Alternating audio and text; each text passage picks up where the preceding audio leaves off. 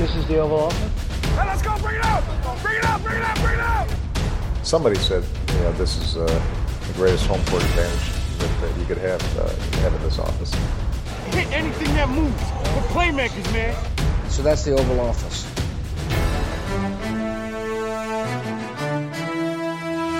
Velkommen ind for her i det ovale kontor. Vi er op til her søndag den 30. maj. Klokken er lidt over 11 om formiddagen. Det er Mathias Sørensen, og med mig har jeg som altid Anders Kaltoft. Hej Anders. Hej Mathias. Og Thijs Jurang er også med mig. Hej Thijs. Goddag, goddag. Og sidst men ikke mindst Mark Skafte Våbengård. Hej Mark. Hej Mathias. Vi er samlet her i dag, fordi vi skal lave vores anden årlige head coach power ranking. Det gjorde vi også sidste år, hvor vi tog hul på det, og øh, vi har gjort det igen. Vi har rangeret alle 32 head coaches fra 1 til 31. Det har vi hver især gjort, og så har vi samlet karaktererne og lavet en liste ud fra det. Og så øh, vurderer vi simpelthen, hvem vi synes, der er bedst og dårligst til at være head coach i NFL. Og øh, der er lidt præmisser og sådan noget, det skal jeg nok lige komme ind på lige om lidt. Øh, men øh, det var en rigtig sjov øvelse sidste år, jeg tænkte, vi gør det igen i år. Og så øh, kommer vi også i år til at kigge på quarterbacks. Så øh, der kommer altså en power ranking mere her inden for den nærmeste fremtid. Øh, ja, som sagt, det er det, vi, det er det, der er på programmet i dag, men inden vi går i gang, skal jeg jo lige fortælle, at vi er bragt i samarbejde med de rare mennesker, der støtter os ind på 10.dk med et valgfrit beløb for et program, vi laver. Det kan du også gøre, så gå ind, hvis du har lyst til det, så gå ind på 10er.dk e og find det ovalkontor, så kan du støtte os. Det vil vi sætte rigtig stor pris på. Og hvis du sidder derude og tænker, hvad er der ikke et eller andet med Mathias' stemme? Jo, så har du helt ret. Det er ikke hverken dine høretelefoner eller optagelsen eller et eller andet, eller min mikrofon for den så skyld, den er galt med. Jeg har været lidt småsyg på det seneste, så der sidder lige en snoklat på, øh, på stemmebåndet desværre. Men øh, jeg, jeg kan komme igennem det forhåbentlig, uden det, det går helt galt. Så øh, det er altså derfor, jeg lyder måske lidt mere ulden end normalt. Nå, som sagt, lad os hoppe til det her Power Rankings. Der er ikke andet på programmet, der er ikke nogen større nyheder, jeg synes, vi skulle vende.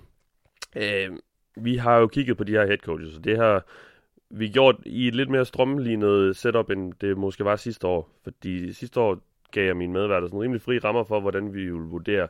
Og det gav lidt forvirring og lidt forskellige udgangspunkter i, hvad vi vurderede ud fra. Så i, i år har vi som sagt strømlignet lidt mere. Jeg har sagt til mine kollegaer her, at det skal være fokus udelukkende på 2021. Altså man skal forestille sig, at man har et hold, der skal vinde Super Bowl i år, og hvilken, hvem vil man sådan have som head coach på det hold. Og det er simpelthen for, at, fordi vi varmer op nu til 2021-sæsonen, så det er den, vi har fokus på. Det er klart, der er nogle af de her trænere, der kommer til at ligge på listen, som måske vil være fede at have over en lang periode. Men vi kigger kun på 2021, så det er derfor, der måske er en forskellige ja, øh, rangeringer i forhold til, hvad I derude sidder og tænker øh, udgør en, en god head coach, og hvor meget fremtid der er. Så det er altså fuld fokus på 2021. Hvem vil man have som træner i år, hvis man havde et hold, der skulle gå hele vejen? Så det er det udgangspunkt, vi har. Øh, men jeg kunne godt tænke mig alligevel at høre sådan lidt, øh, Mark. Hvad, hvad synes du, når du, når du tænker på, hvad der udgør en god head coach? Hvad, hvad, skal, det så, hvad skal han så kunne? Øhm, jamen, en, en head coach skal jo, altså, han skal være en god leder. Øhm, han, skal, han skal på en eller anden måde kunne samle øh, båndet, eller samle, hvad kan man sige, hele flokken. Og det er jo der, nogen, synes jeg, virkelig fejler, og måske skulle være blevet som koordinatorer øh, i stedet for, fordi der er ikke nogen tvivl om, at hvis du ender med at blive head coach i NFL, så er du enormt dygtig øh, til at træne fodbold. Men det der med at være head coach, det er bare, øh, det er en anden, det er et andet monster, end at, end at bare være koordinator, eller bare have med en speciel gruppe at gøre. Øh, man, man skal simpelthen kunne evne at samle holdet op, og, øh, og trække dem igennem nogle ting, og få dem til at stole på dig, og respektere dig øh, som leder. Og, og det er klart, man kan sagtens komme ind på, at der kan være fordele og ulemper ved at have en head coach, som er offensiv minded og defensiv minded osv. Det er klart, sådan nogle parametre spiller også ind, men sådan overall, så, så er det vigtigt, at en, en cheftræner øh, ja, man kan, kan lede holdet, øh, fordi det er simpelthen den fineste opgave. Det er også derfor, vi nogle gange har snakket lidt om, at det var spændende med special, folk, der har trænet special teams, som, som kommer op og bliver head coaches, fordi de har haft simpelthen med, med flere spillere på en gang at gøre i en stor broget flok, øh, hvorimod hvis du har bare været, quarter, bare været quarterback coach, øh, for eksempel, øh, så, øh, så er der altså nogle andre parametre, du lige pludselig skal ind og have med at gøre også, som, som er øh, ved at være jobbet, øh, mm. eller ved at have jobbet som head coach. Så det er klart, det, det er jo den der overall, øh, mere generelle tilgang til fodbold, hvor man bare skal være, være knivskarp hele vejen rundt, og også være dygtig til selvfølgelig at ansætte de rigtige koordinatorer til at Altså, det er jo så en ting, som man kunne sige også, det vil jo være vigtigt nok, synes jeg, at en head coach ikke har så stort et ego, at han godt kan se, hvor han selv er svagest og stærkest, og, og dermed ansætter øh, folk til at tage over der, hvor han ikke selv øh, er skarpest, fordi det, ja. det kan man jo ikke være hele vejen rundt. Øh, så det er jo klart en kvalitet, jeg vil lede efter også. Så der, der er nogle, øh, vi kommer, det vil man nok med alle trænere, men for mig kommer vi lidt mere ind på den lidt mere menneskelige side, øh, når man snakker head coach. Der er nogle menneskelige værdier også, som jeg synes bliver enormt vigtige. Mm. Hvis man har lyttet til os igennem årene, så ved man, at du, Thijs, godt kan lide en, at have en head coach, der er, der er offensiv minded, altså en, der, der sætter tonen for angrebet, fordi det er, tror jeg, vi alle sammen synes, det er den vigtigste enhed, eller i hvert fald dem, man kan komme rigtig langt med, hvis, hvis det er rigtig godt kørende. Spiller det ind på den måde, du har arrangeret de her træner på? Øh, ja, det gør det nok lidt. Ja, det gør det nok lidt. Øh, for mig leder jeg jo efter, altså det primære for mig, det er, hvis jeg skal finde en head coach, det er en, der giver mig en eller anden competitive advantage. Jeg skal have en eller anden, der giver mig en fordel. Og man kan sige, det kan også godt være en forsvarstræner. Men problemet med en forsvarstræner, det er, at, at det er fint nok at have et forsvar over en længere periode, men, men, men sådan grundstammen på rigtig mange hold bliver bygget op omkring en quarterback og et angreb. Øh, så hvis du skal bygge noget op over en længere periode, så er det godt at have stabilitet på angreb. Og det kan klart, det kan en quarterback give dig, hvis han er god nok. Uh, men hvis du så tager, hvis du nu hiver en god offensiv koordinator ind, og de bliver ved med at blive plukket fra dig, fordi headcoachen han styrer forsvaret, uh, og så skal du blive ved med at finde nye offensive koordinator. Du skal godt nok blive ved med at ramme rigtigt, ikke? for at få den der sådan kontinuerligt uh, gode offensiv, som mange, mange leder efter, uh, fordi der er så meget, der er bygget op omkring quarterbacken. Øhm, og det, det er meget nemmere at holde et kontinuerligt højt niveau på angrebet, øh, fordi at det afhænger så meget af en position. Øh, så, så der er det jo bare meget nemmere, hvis du har en head coach, der er offensiv minded og ligesom kan bygge noget op. Altså du kan have en, en head coach quarterback kombination, der næsten altid er, er stabil og pålidelig, og så kan du bygge resten af holdet op, og der kan være udskiftninger på resten af holdet. Um, men, men, men det, det sætter stort pres på de der sådan, defensivt orienterede head coaches, i, i, når de ansætter deres offensive koordinator. Mm. Um, så, så, så det er derfor, det, der er ikke nogen tvivl om, det er en fordel at være en offensivt minded head coach. Men det betyder ikke, at der er, øh, altså, man ikke kan have en defensive minded head coach, der, øh, der, der er god. Vi har der også et par stykker i top 10 i hvert fald, ikke? Så, øhm, på, på vores liste. Så ja. altså, jeg leder bare efter noget, der giver mig en competitive advantage, og øhm, det er jo ofte de gode offensive koordinatorer. Men, øh, men det kan også være andre ting. Det kan også, altså Mark han, han kan godt lide coaches, der kan styre holdet. Det kan du, det kan der også sagtens være head coaches, øh, der kan få en competitive advantage på, hvis de så bare ikke øh, trækker ned i, i andre retninger. Ikke? Altså, mm. Man kan jo godt øh, være en stærk kulturskaber, hvis man så også øh, tillader, at man, man, man er lidt mere nyskabende på nogle af de sådan øh, taktiske og sådan strategiske planer. Ikke? Ja. Sidste år havde vi de tre, jeg tror der var tre headcoaches sidste år, som var helt rookies, altså som ikke havde været headcoaches før. Dem er der lidt flere af i år. Øhm, Anders, hvordan har du ligesom vurderet dem, eller sat dem ind på den her liste? Er det også som udgangspunkt i bunden, fordi vi bare ikke ved, hvad de, hvad de kan bibringe? Ja, det er en blanding. Øhm, jeg synes, at, at der er nogle af dem, hvor jeg har været relativt hård, blandt andet fordi de er rookies, men også på grund af deres historie. Jeg har, jeg har jo også kigget lidt på, hvad de har lavet de tidligere steder, de har været. Øhm, så den flyver lidt omkring med mig. Men det har helt klart haft noget at sige, fordi jeg ved reelt set ikke, hvordan de leder et hold. Øh, på nær lige Urban Meyer selvfølgelig. Øhm, ja. så så det, har, det har da helt klart spillet ind. Du finder ikke en rookie top 10, uh, rookie coach for, for mig i hvert fald. Mm. Øhm, så, så det har helt klart spillet ind. Det er svært ja. at, øh, at bestemme sig for, hvor gode folk er, når de ikke har lavet noget endnu. Øhm, men der er der nogle aspekter øh, ved, ved nogle af de rookie coaches, som jeg har været inde og kigge på, hvor jeg tænker, at det kan godt blive til øh, en type, som kan få succes. Hmm. Jamen så lad os bare kaste os ud i det. Som sagt, vi har alle fire rangeret trænerne fra 1 til 31. Det er klart, jo højere man er, jo bedre er det. Og det vil også sige, jo, jo flere point, om man så må sige, man har, jo, jo dårligere er det, jo længere ned på listen ligger man. Og øh, så har vi altså lagt vores fire rangeringer sammen, og, og, og så lagt dem i en rækkefølge fra 1 til 32. Men vi har egentlig også jeg har inddelt dem lidt i grupper, eller tiers, som man jo også siger på amerikansk, fordi meget, mange af de her træner er i vores rangering adskilt er meget, meget let, og der er også nogen, der ligger på det samme antal. Så det, det, det er måske mere relevant egentlig at sige, eller kigge på det som i grupper, og jeg skal også nok lægge, vi skal også nok lægge det her, lægge et, et billede op af, hvor man kan se helt præcis, hvordan grupperne egentlig, jeg skal nok komme ind, under, ind på det undervejs, men det er det er nok mere relevant at, at snakke om lidt som, som i grupper, øh, fordi de ligger sådan lidt i, i klynger nogle gange, øh, de her træner. Men lad os starte fra bunden, og det er en mand, vi har på plads nummer 32, som ikke har været head coach før. Han har til været træner i rigtig mange år. Det er David Colley i Houston Texans, som vi som tre ud af fire af os havde som nummer 32. Uh, øh, Mark, du havde ham også meget lavt som nummer 31. Uh, øh, lad, os, lad os bare høre lidt, Mark. Altså, hvorfor, skal, hvor, hvorfor er Colley den så i dine øjne næst dårligste træner? ja, men altså, øh, om han var blevet 31 eller 32 øh, for mit vedkommende, det, det var sådan, det ikke det gjorde ikke det helt store. Uh, det, det, jeg har det fint med, at han ender der, hvor han gør. Uh, og sådan vil det altså også være med nogle af de her trænere, uh, at, at var det lige der eller lige der. Altså, det, det, jeg, jeg tror ikke på, at man kan vinde noget med ham i år, og det er jo det, præmissen er. Uh, altså, David Colley kommer og er... Altså, han har jo selvfølgelig noget erfaring fra, fra Baltimore, har jo egentlig altså faktisk rigtig meget erfaring i NFL på alle mulige forskellige positioner, men han, han har fået det her job i Texans, fordi der ikke var nogen andre, der vil have det. Uh, og David Colley er ikke en mand, som jeg lige pludselig tænker, ham vil jeg hive op af hatten nu, når han har været så mange år i NFL og har haft så meget, så skal man sige, så mange chancer til at bevise sig som, som en potentiel head coach. Så, så hvis jeg skulle vinde i år, så vil jeg ikke trække David Colley op af hatten og tænke, ham her, ham er der, han er simpelthen en uslæben diamant, ingen har set de sidste 20 år, eller hvor meget han efterhånden har, har befærdet sig i, i NFL.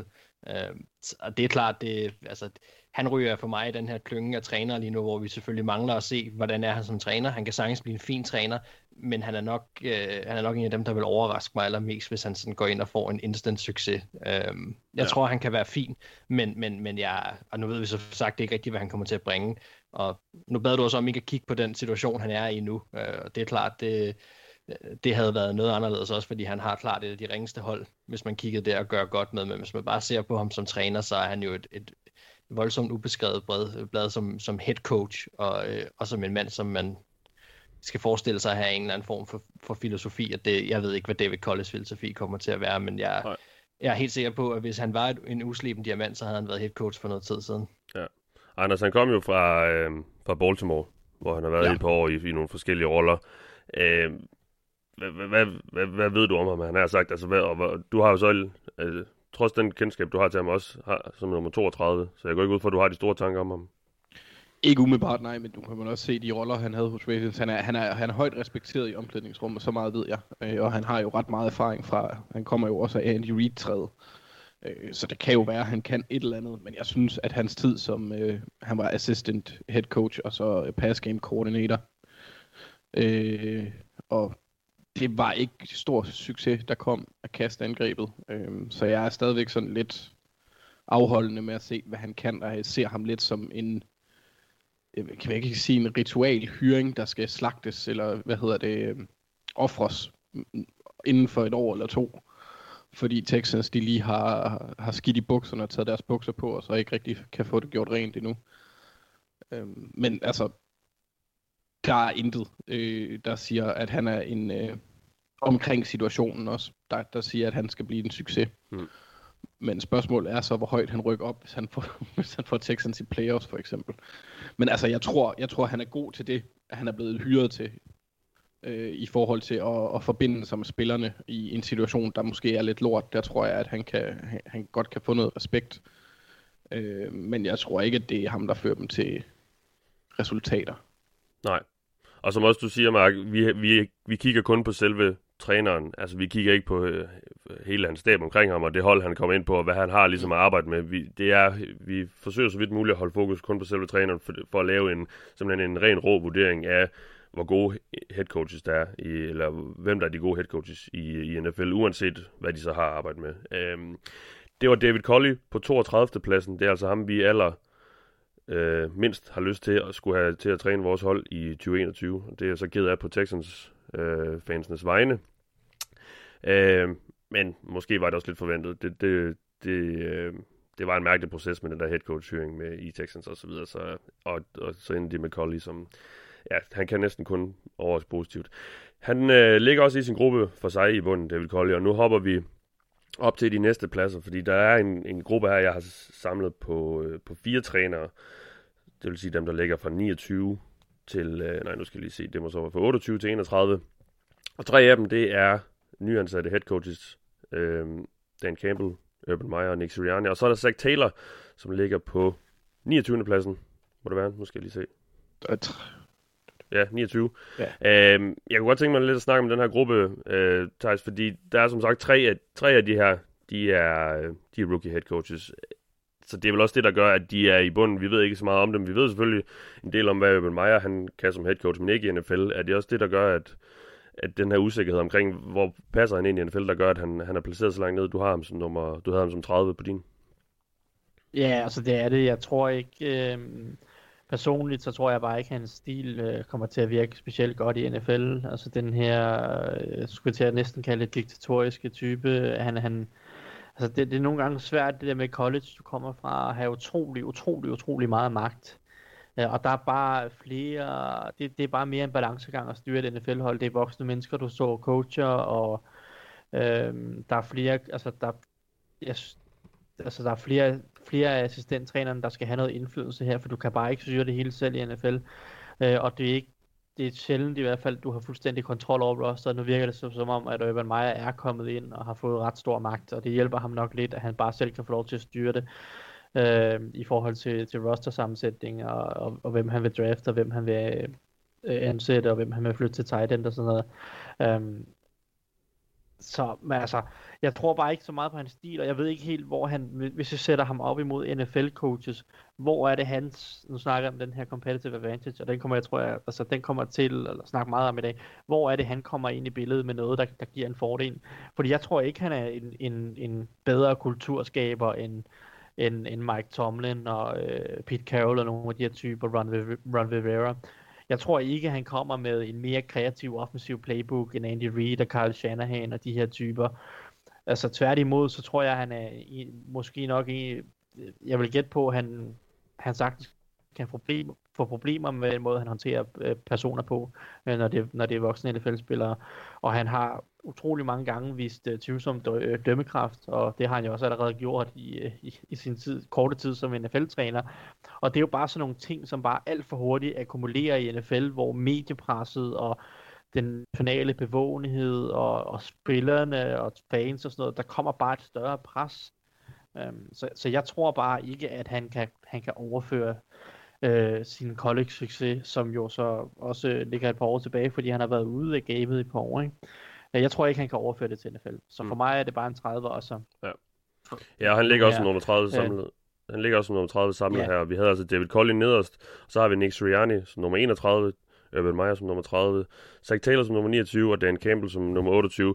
Vi kommer ikke til at gå i dybde med alle øh, dem, vi kommer til at nævne. Vi, skal selvfølgelig, vi kommer til, selvfølgelig til at nævne alle 32 head coaches i den rækkefølge, vi har dem. Men vi har sådan, jeg har valgt nogen ud, vi sådan skal, skal snakke om, og det er også de fleste af dem. Men der er nogen, der måske ikke er listet en center, som giver lidt sig selv. Så der, og det, der synes jeg måske, øh, at den her gruppe af, af rookie head coaches, der ligger, eller nyansatte head coaches i hvert fald, Dan Campbell har jo været øh, kortvejt tidligere, hvis nok, øh, for nogle år siden. Øh, det giver lidt sig selv, at de skal ligge lavest. Men jeg kunne faktisk godt tænke mig at... Øh, eller det kunne jeg egentlig ikke, men vi skal nok gøre det. Snak lidt om, Zach, og snakke lidt om Zach Taylor.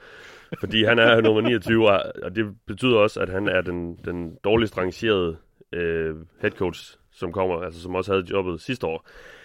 Øh, Mark, du er faktisk sammen, der har ham højst. Du har ham som nummer 25 jeg kunne godt tænke ja. mig at høre, hvordan i hele hule helvede du, kan, du, kunne få, du kunne få lyst til at vælge Zach Taylor foran en håndfuld andre, øh, ja, hvad bliver det så, syv andre head coaches i NFL. Ja, men, men Mathias, det er, jeg kan lige så godt sige det med det samme, når vi kommer ud af top 15, så tror jeg ikke på, at jeg kan vinde Super Bowl med nogle af de head coaches alligevel.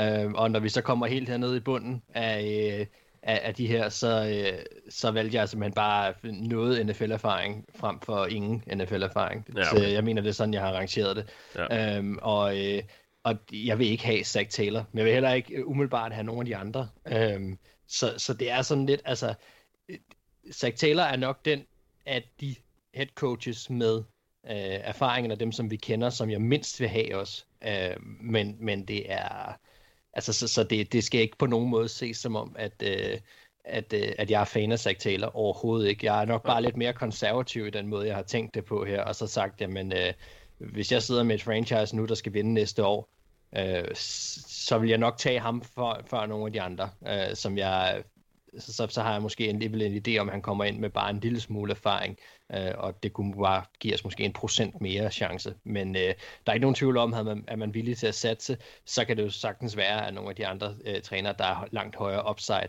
og det er også fint nok. Jeg tror bare ikke alligevel, man kan vinde med nogle af dem, og så er jeg bare lidt konservativ. Ej, jeg synes, det er meget passende, at han ender som nummer 29. Uh, jeg ved ikke, sidste år blev jeg gjort til Bill O'Brien-fan, fordi jeg havde ham to-tre pladser under jer andre, så jeg ved ikke, hvad vi skal til at, at kalde dig nu, Mark, med, uh, Ja, med men det, ja, jeg kan godt mærke, hvad der er lagt op til, men Ja. ja. det, uh, den må jeg æde så. Zack Lover. Ja, Ja. jeg har ham selv som nummer 30. Uh, Ja. Så, uh, og folk Det kender kan jo jo... være alt for højt, altså. Ja, Du har også det der first-hand impression af ham, ikke? Ja. Som lige skal ud. og det folk er- ved godt, hvad jeg synes om ham, så jeg vil egentlig hellere høre dig, Anders, hvorfor du også har ham som nummer 30. Jamen, det er fordi, han virker på mig lidt som en high school træner, der har fået et NFL-job. Ja. Øhm, han virker lidt forvirret. Jeg synes, hele processen omkring hyring af ham og hyring af hans assistenttræner og sådan noget, det, det, det tegner jo også lidt om, hvilken respekt der var omkring ham, da han fik det job. De havde meget svært ved at besætte blandt andet defensiv koordinatorpladsen.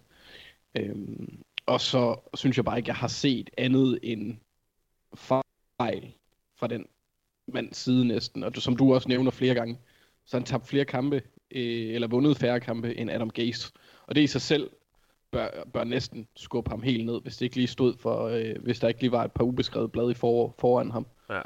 Øhm, så altså, han kan selvfølgelig vende det. det, det han er meget ung, og der er lidt håb, men, men jeg, jeg synes bare ikke, han har vist noget, hverken skematisk eller personlighedsmæssigt, åh, jeg hedder det ord, på, på det personlige plan, som leder eller, eller noget, der, der overbeviser mig. Så derfor har jeg ham ret lavt. Jeg, jeg ser ham som den mest oplagte fyring, hvis der er noget, der går galt næste år. Ja. Eller næste sæson.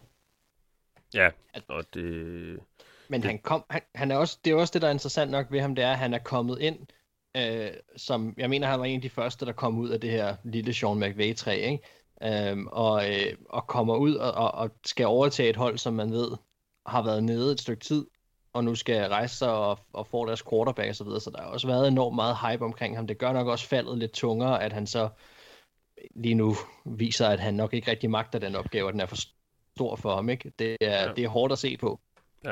Altså, så, så dårligt var Bengals heller ikke før det, synes jeg. Nej, men, men, men det er ikke fordi, at Bengals har været noget dynasti de sidste 20 år, vel? Altså, Nej, nej, Det men er- de gik, de gik, ja, de gik det- fra at vælge nummer 11 til at vælge nummer 1 i hans første sæson. Ja, Så.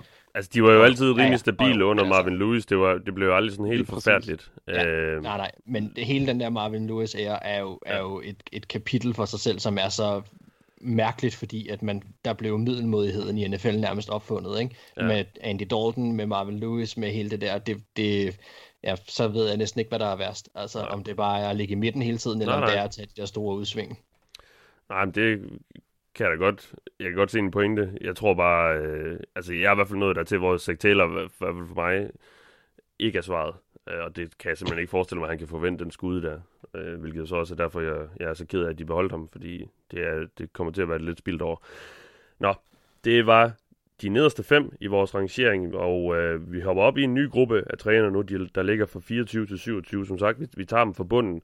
Og nummer 27, det er Mike McCarthy. Dallas head coachen, der øh, har taget lidt et fald. Vi havde ham som nummer 22 sidste år, som jo var hans første år tilbage, efter han blev fyret i, i Packers. Nu ligger han altså nummer 27, så han er faldet fem pladser. Thijs, og du også, den er også øh, sammen med Anders, der har rangeret ham lavest som nummer 28 begge to. Nu, nu bliver det sådan en 27. plads, og det passer sådan set meget godt med jeres rangering. Øh, hvorfor er han faldet i, eller hvorfor er han blevet en mindre attraktiv head coach i din, i din øjne? Øh, ja, det er jo nok... Ja, øh, jeg ved ikke, jeg synes ikke rigtig, at han kom med noget ekstra sidste år. Altså, det var jo hele spørgsmålet, efter hans, han, han havde sin pause fra NFL, om, om hvad kommer han ind med ekstra. Og man kan godt se, jo, han har da brugt noget tid på at studere analytics, og det hjælper ham også øh, til tider en, en gang imellem.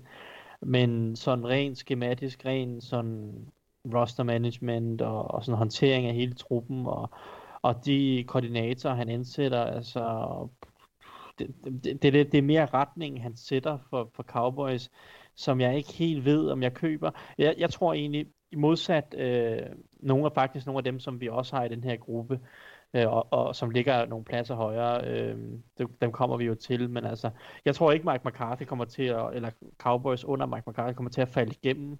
Øh, jeg tror ikke, Mike McCarthy, jeg, synes, jeg, jeg tror, han er en god træner til at i hvert fald mindst vinde en 6-7 kampe hver eneste år, stort set. Hvorimod der er nogle trænere her, der er rangeret højere, som jeg sagtens kunne se falde igennem og, og, og altså have et elendigt år med et hold, og sådan det mm. hele kollapser.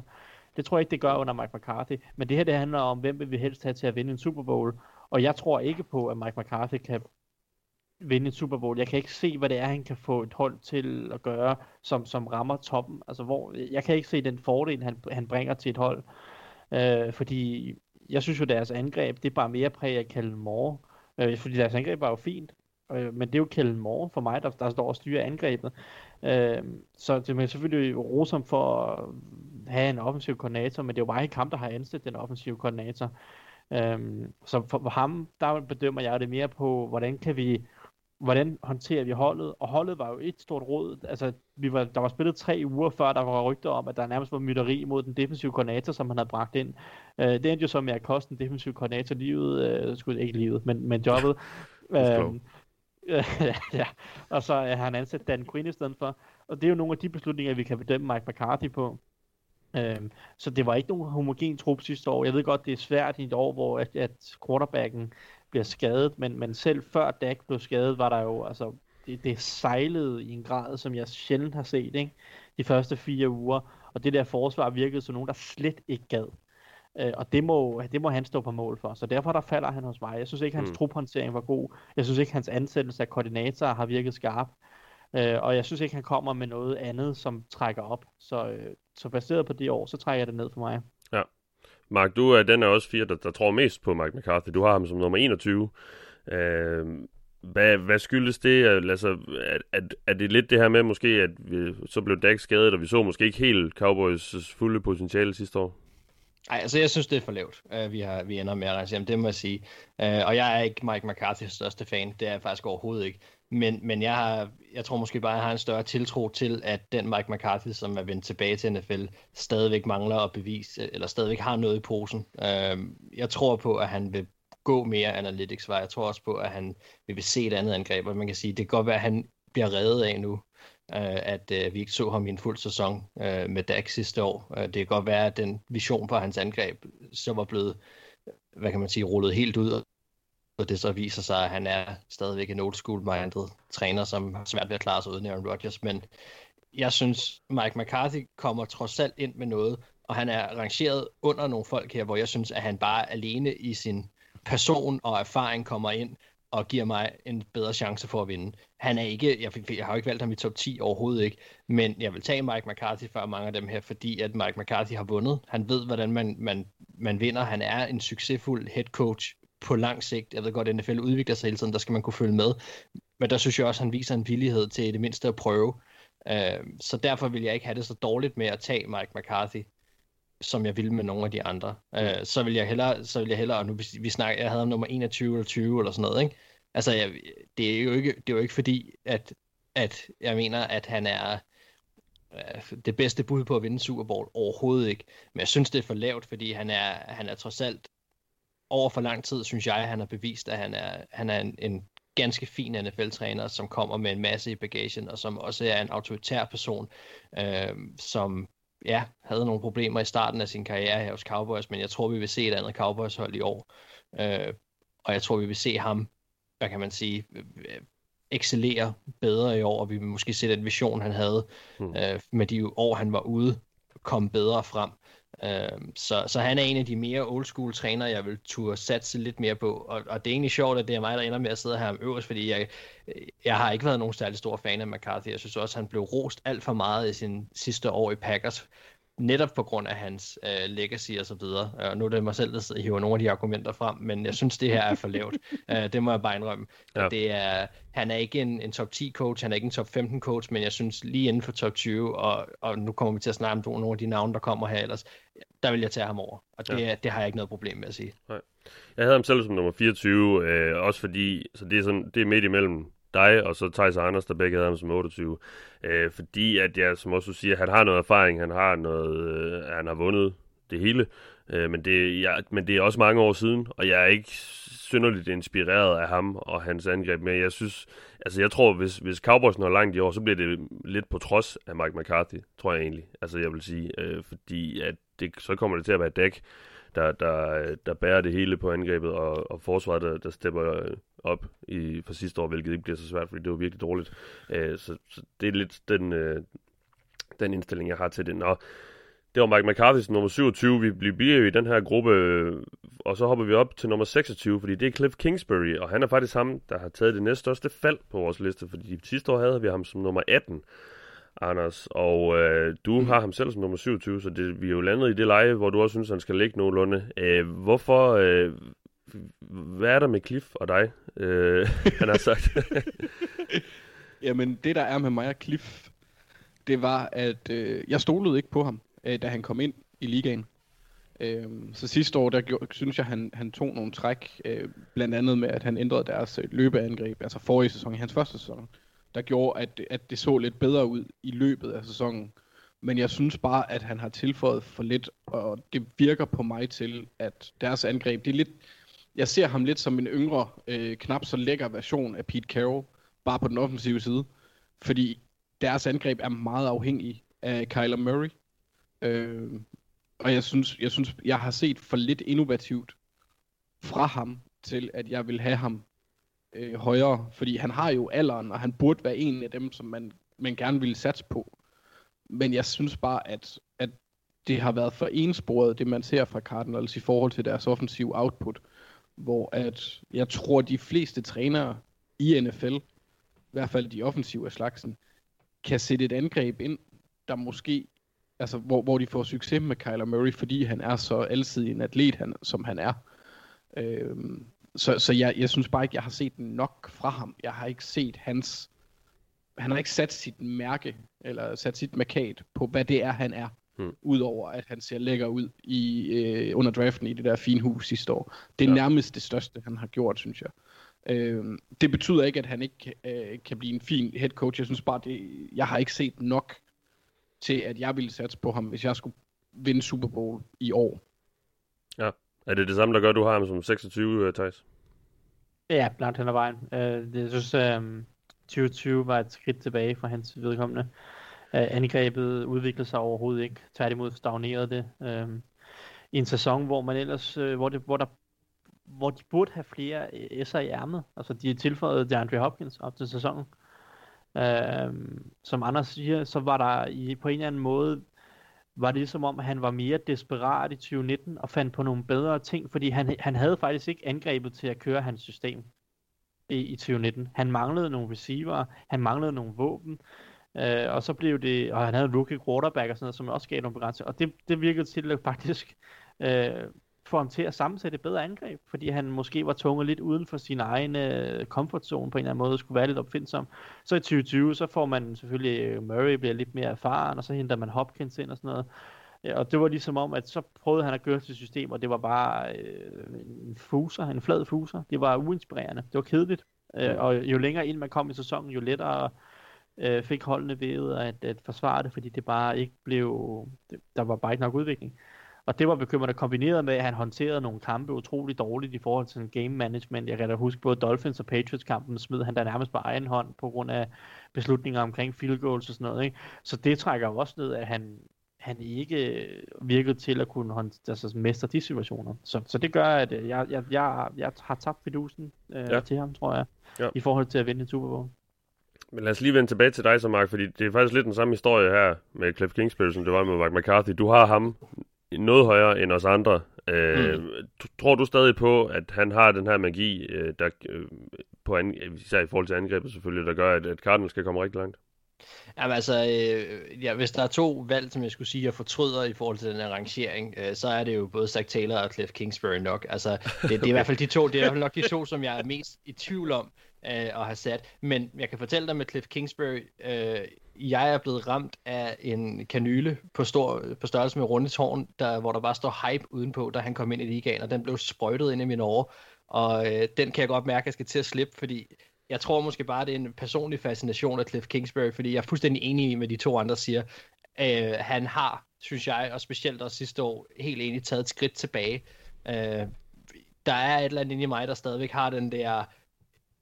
Jeg, jeg vil gerne satse, jeg vil gerne tro lidt på, at det her godt kan lade sig gøre, for jeg synes, Cliff Kingsbury er en spændende person, og jeg tror stadig måske godt, at han kan bibringe noget spændende til NFL, men det, der er ikke noget, der peger i den retning lige nu. Så det er også et, et, et hvad kan man sige, et, et sats på min side, når vi alligevel kommer, kommer herned i head coaches, og så siger, okay, super, du har et hold, der skal prøve at vinde. Jamen, så, så, så er han en af, de, en af de trænere, som jeg nok vil satse på og håbe på, har noget positiv upside øh, i længden. Fordi at han, altså han har i 2019 vist nogle takter, som alligevel gjorde, at vi, vi troede lidt på ham, og så gik det lidt tilbage igen nu her. Det er, ja, det, det er svært for mig helt reelt at forsvare det andet, end at det er lidt en personlig fascination af ham, og, ja. øh, og at jeg, hvad kan man sige, er, at når vi rammer de trænere, som ligger så langt ned, som de her gør, så synes jeg, han er spændende øh, stadigvæk, og, øh, og jeg er ikke sikker på, at han er færdig i NFL endnu. Øh, mm. Det kan godt være, at han er færdig i Cardinals næste år, men jeg er ikke sikker på, at han er færdig i NFL endnu, og spørgsmålet er så, om han kan adapte og tage det skridt at blive NFL head coach, som han jo et eller andet sted stadigvæk mangler at tage. Øh, og for jeg er helt ja. enig med Thijs også, der var et par kampe, han smed sidste år og så videre. Det, det er jo selvfølgelig ikke noget, man har lyst til at se øh, ens head coach gøre. Men øh, han har han har nogle visioner, og, øh, og det kan jeg selvfølgelig godt lide. Så, så ja. ja, det er... Ja, det, det, jeg kan sagtens forstå, og jeg synes faktisk, det, det er ganske fint, at han ender, hvor han gør øh, nu her på vores liste. Det har jeg sådan set ikke det store imod. Øh, ja. det, det er helt fint. Og det bliver altså en 26. plads til Cliff Kingsbury. Og øh, vi bliver i den her gruppe af fire head coaches, som vi måske kan kalde lidt sådan nogen, vi stadigvæk er lidt i tvivl om, om egentlig har det, der skal til. Øh, det kan vi, vi kan så måske give lidt længere snor til nummer 25, fordi det er Arthur Smith, som jo er helt nyansat og helt grøn i det her job. Og Thijs, øh, nu snakker vi jo lidt tidligere om, at i hvert fald de fleste af os har de her rookie head coaches øh, som udgangspunkt i bunden, eller i hvert fald tæt på. Det har du ikke, fordi du har rangeret Arthur Smith som nummer 20, så du er ham, der har, øh, der har ham klart højst af os. Øh, hvorfor, øh, hvorfor er du allerede klar til at, at vælge ham så tidligt? Nu ender han så som nummer 25, men du, du synes, han er den 20. bedste i hvert fald. Jamen, det handler mere om et fravalg af de andre, ikke? Altså, jeg vil Ja. hellere tage chancen på noget, jeg ikke kender, som har virket spændende, baseret på deres tidligere arbejde i, som koordinatorer. Jeg vil hellere tage chancen på noget af det, end, end, end noget proven middelmådigt, som Cliff Kingsbury, eller Matt Nagy, eller øh, Zach Taylor. Altså, alle de her ting, som, altså, nu har de haft... Øh, øh, og vi kommer til flere, som, altså, som, som ligger, de ender højere på listen, men som jeg har arrangeret øh, både ja, ja, tre, øh, tre rookie head coaches over, ikke? Øh, fordi jeg vil hellere tage chancen på noget, jeg ikke kender, fordi hvem ved, måske er de geniale, øh, og, og vi har allerede set gode ting fra Arthur Smith, øh, og der, der er også på rookie head coaches over Arthur Smith, som vi også har set gode ting fra. Jeg vil hellere tage chancen på nogle af dem, der har vist, at de har nogle gode ting med i, i, i posen, og så, og så håbe på, at de kan håndtere et roster, end at jeg vil sidde og sige, jeg tror på, at Cliff Kingsbury kan vinde Super Bowl mere end Arthur Smith. Fordi jeg tror, der er større chance for, at Arthur Smith han lige pludselig bare øh, finder den rigt- rigtige formel, end der er på, at Cliff Kingsbury han øh, beviser noget, han overhovedet ikke har bevist de første to år. Mm. Så det er derfor, jeg har øh, skubbet et par af de her øh, rookie head coaches op på listen. Øh, øh, og endda et, et pænt stykke op på listen over ja. nogle head coaches, der har været der i et par år, fordi jeg vil hellere tage chancen på noget, som måske kunne være godt øh, med nogle coaches, der allerede har vist gode ting, øh, end noget, som bare virker ligegyldigt. Så Mm. det er derfor, at Arthur Smith, han, han ligger 20 på min liste, og Ja. ja. ja. Ja, han er 22 på Anders liste, og ja, det er jo så på grund af mig øh, og Mark, at han bliver trukket lidt ned, fordi jeg har ham som nummer 27, øh, Mark har ham som 28. Og når jeg har ham som, når jeg har Arthur Smith som nummer 27, så er det jo også, så er det jo, så er det så fordi, at jeg måske er lidt mere modsat dig, Thijs, går lidt mere med det, jeg ved. Altså, dem jeg har set være head coaches, er jeg lidt mere sikker på, stadig øh, også vil kunne, kunne gøre det med succes fremover. Øh, når det så er sagt, så tror jeg da sagtens, Arthur Smith han kan blive en god head coach, men jeg vil stadigvæk lige sådan, han, han har stadigvæk sådan lidt noget wonder kid over sig. Altså, jeg vil stadigvæk det skal, jeg vil stadigvæk lige se ham bevise det lidt mere i NFL, fordi det er kun været et par år i Titans, altså, og før det vidste vi nærmest, var der nærmest ingen, der havde hørt navnet Arthur Smith før, øh, i hvert fald i relation til NFL-træner-cyklusen. Øh, Ja. så, så han er stadig et meget nyt navn for mig, og derfor vil jeg gerne se ham øh, bringe det videre, og jeg vil også gerne se ham udvikle det lidt, sådan så det måske ikke bliver så meget, altså i hvert fald i forhold til hans angrebsfilosofi, altså nu, nu var det meget Derrick Henry og sådan noget i tegnet, så det var selvfølgelig også fordi, det var ham, de havde og sådan noget, og, men han har også nogle, nogle fede koncepter med meget play action og, og alt sådan noget, øh, øh, som vi også har snakket om tidligere, og, og Tannehill har, har han gjort ekstremt effektivt, og, og hvad kan Matt Ryan så ikke blive til? Så derfor synes jeg også, der er noget spændende over, men jeg, jeg vil stadigvæk lige vente og se det, og hvilket er derfor, jeg er, måske er lidt tilbageholden. Men det, det her definitionsforskellen kommer ind, ikke? Fordi Ja. hvis du havde spurgt mig om, hvem er de bedste head coaches i NFL, Mm. så havde jeg placeret alle rookiesne nederst. Fordi det aner vi ikke, hvor gode de er.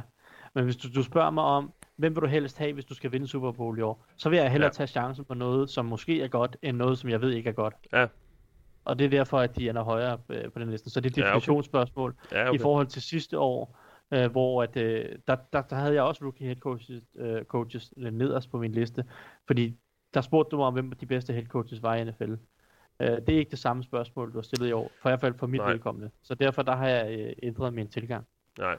Ja, men jeg kan godt se, at det kan stadigvæk også tolkes på forskellige måder. Når, når, når jeg har sagt til, at det også altså, man skal øh, tænke, at man skal vinde Super Bowl, så er det jo fordi, at man kan også gå ind til en sæson, hvor man tænker, okay, nu skal vi bare, øh, nu skal vi have udviklet nogle unge spillere osv. Altså, jeg vil, og det er jo derfor, jeg vil gerne vil have et fokus på, okay, hvis man skal vinde så mange kampe som muligt i år, hvem vil man så have som sin head coach? Fordi det er jo lidt det, det er jo lidt det, der også er udgangspunktet for mange af de her, eller for i hvert fald for de fleste af holdene. Man vil gerne ind, og man vil gerne ind og vinde så meget som muligt, og komme i Super Bowl og vinde den selvfølgelig. Øh, så ja, selvfølgelig er der er der stadig rum for, for fortolkning i den her præmis, jeg lidt har sat op, og det er også fint nok, så længe vi bare som udgangspunkt øh, følger den, og det, det lader det jo til, at vi stadig gør. Arthur Smith, han bliver altså nummer 25, og den sidste i den her gruppe af, af head coaches, øh, det er nummer 24, det er Joe Judge, og han har taget lidt af et spring op, fordi øh, sidste år havde vi ham allernederst, øh, som nummer 32. Nu er han altså nummer 24. Anders, øh, du er, du er en af dem, der har, der har trukket ham godt op, fordi du har ham som nummer 23. Tror du på det projekt, han har gang i i New York?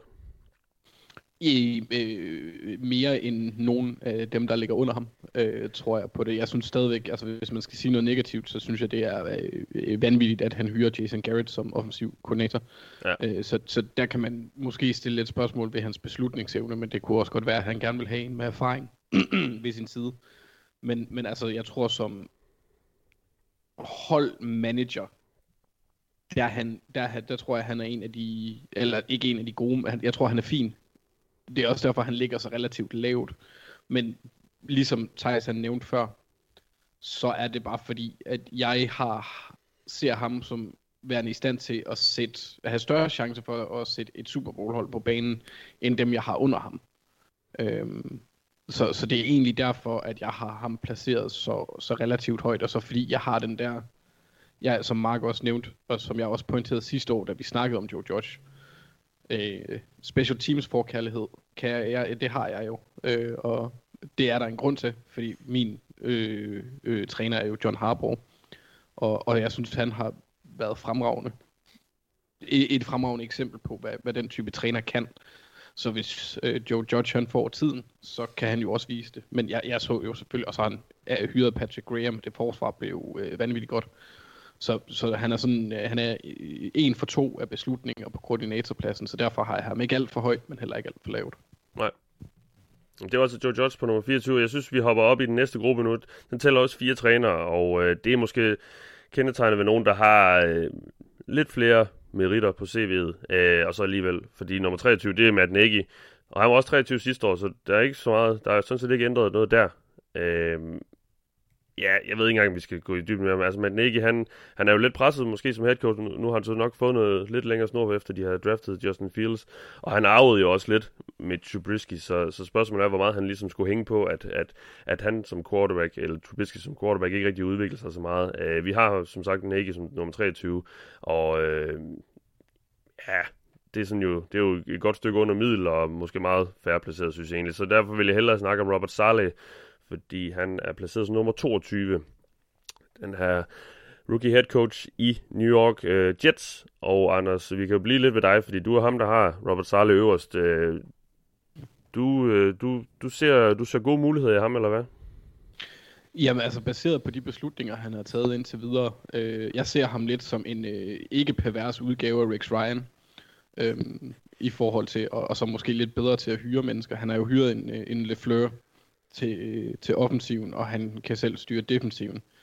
Så kan jeg også godt lide de ting, man har hørt om ham fra hans tidligere spillere, hvordan han, øh, han er øh, i, øh, i, øh, hvad hedder det, filmrummet, hans tilgang til, til spillet, og så når han er på banen, er han jo også en, hvor du kan se, at spillerne elsker ham, fordi han er jo fuldstændig sindssyg øh, op at køre i løbet af kampen. Men så, øh, når han kommer ud, så virker han som sådan en, øh, en lidt mere muskuløs øh, udgave af mig, bare med dot i øjne. Så sød og stille og rolig. Ja.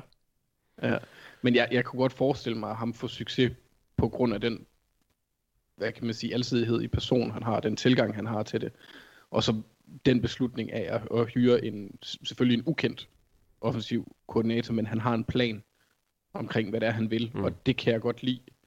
Øhm, så, så derfor har jeg lidt større tiltro til ham, men jeg har nogle af dem, jeg har set, og som måske også, øh, kan man så nævne Arthur Smith, som jeg ikke har langt lavere end ham, øh, men, men hvor jeg heller, heller lidt mere til den personlighed, som, som samler, øh, hvor Robert Saleh han er lidt mere op at køre, mens Arthur Smith, han, øh, ja, han er fandme kedelig at høre på. ja. øhm, så så det, det, er lidt, det er lidt der, hvor at, at de to skiller mig, fordi ellers så vil jeg jo umiddelbart gå med, med den offensive. Men jeg synes, at, at Robert Sala, han har vist gode takter indtil videre, så tror jeg, at han har personligheden til at blive, blive en succes. Ja. Også i Jets.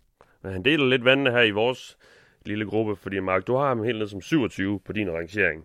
Uh, så han er en af dem, hvor det spændet er størst i forhold til, hvordan uh, vores højeste og laveste rangering, også fire indbyrdes. Uh, hvad er det, der gør, at du har ham helt, helt dernede?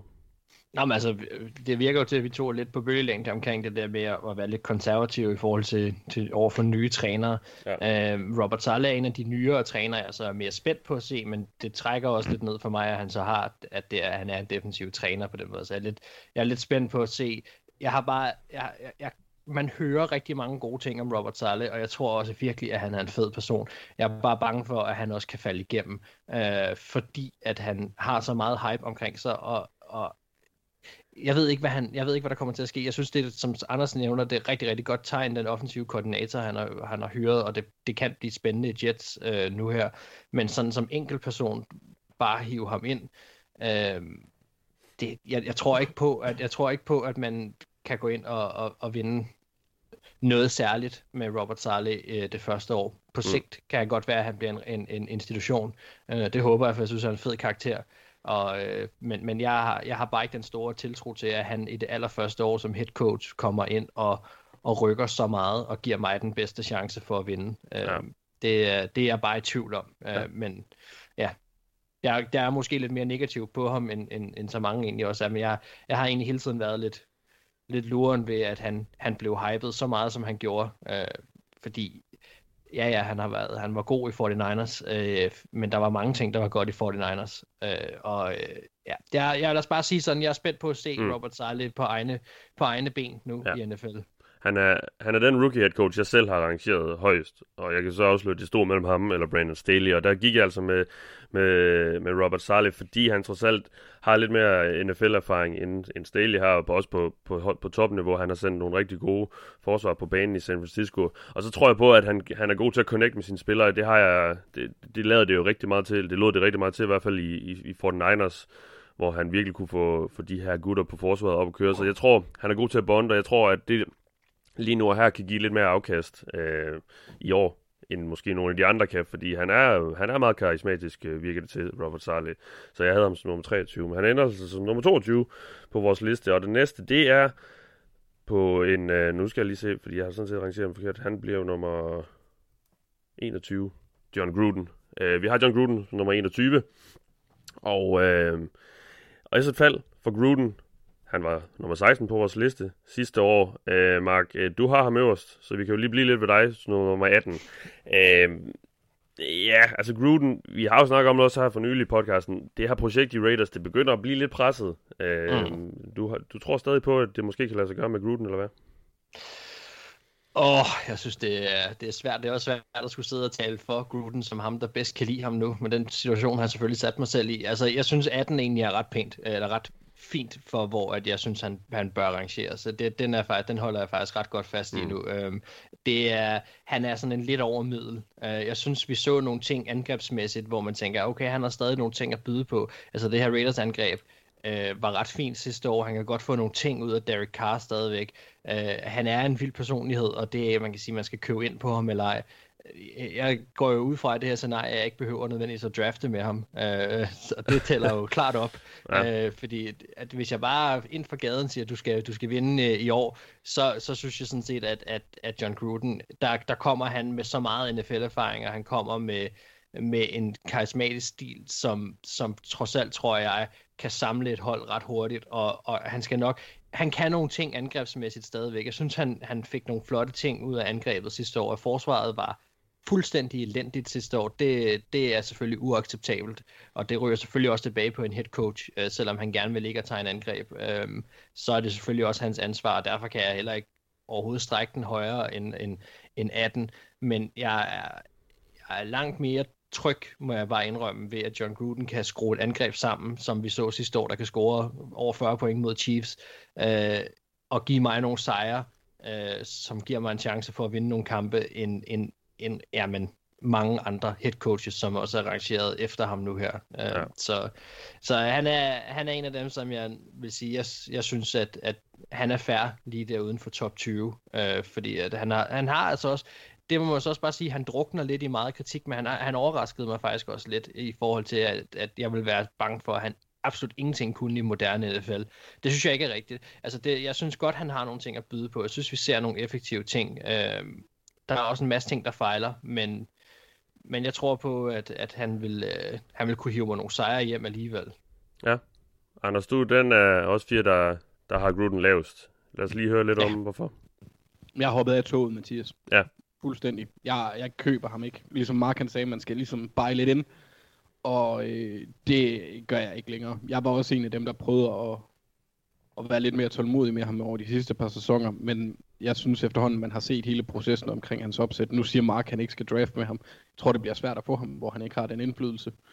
Øhm, Nej, det var, mere, det var mere ud for det her scenarie. Altså, øh, Nå, at, hvis du bare propper ham ind på et tilfældigt hold, ja. så kan jeg følge det, men jeg tror bare, at den mand, den mand han vil have, have hele kroppen nede i suppen. Øh, ja, det, det forstår jeg godt, men det var så også, det er også sådan, jeg har forstået præmissen i hvert fald. Det er i hvert fald det, jeg har tænkt ud fra at sige, okay, og det er super. Så er, det, så er jeg faktisk egentlig okay glad for at tage en head coach ind, som egentlig gerne vil ind og, og tage noget styring, øh, og, og prøve at samle et helt hold til den her sæson, der kommer ind. Ikke? Men det er klart, at hvis man er alle mulige andre øh, præmisser omkring, at man netop skulle drafte, og, øh, og øh, det der, som Raiders har gjort, giver dem en 10-årig kontrakt osv., så, så det er jeg på ingen måde fan af. Og det vil trække gevaldigt ned. Men jeg tænker, det er mest det eksempel, han har, han har givet på, på hans beslutningstagning, og så tror jeg egentlig også, altså, jeg synes, at der har været for mange eksempler, hvor hans personlighed har, har sat sig negativt. Vi ser, hvad der er sket med den offensive linje, hvor han vælger at skralde den fuldstændig ned fra, at den har været en af de bedste. Vi så den der mm, besynderlige prank, han havde sidste år. Altså, han er selvfølgelig lidt en særling, øh, hvilket er, er lidt tiltalende, men jeg tror også, at det kan være afskrækkende for en del spillere, ja. øh, hvor han kan virke lidt som den der hvad hedder det, fuld onkel, man har med til, øh, med til, med til Thanksgiving, der sidder og råber, hvor at, altså, ja, han, han, er en, han er en mere aggressiv fuld onkel end Mike McCarthy for eksempel er, fordi jeg synes, de bibringer ja. noget af det samme ja. øh, i forhold til, til offensiv filosofi langt hen ad vejen. Øh, hvor Gruden så bliver lidt bedre, men jeg synes bare, jeg har fået nok. Jeg tror ikke rigtig på, at han kan. Altså, jeg vil, nu, nu jeg vil, jeg vil, ja, jeg, jeg, jeg tror ikke på, at jeg vil kunne vinde med ham, øh, hvis vi skulle gå efter det i år. Så har jeg bare så mange andre, jeg hellere vil have end ham. Øh, hmm. Også ungdommen spiller også ind der, men, ja. men nogle af nu har jeg jo Arthur Smith over ham for eksempel, og der, der ser jeg som potentialet, om man vil, øh, højere øh, end, end hos Gruden. Hmm.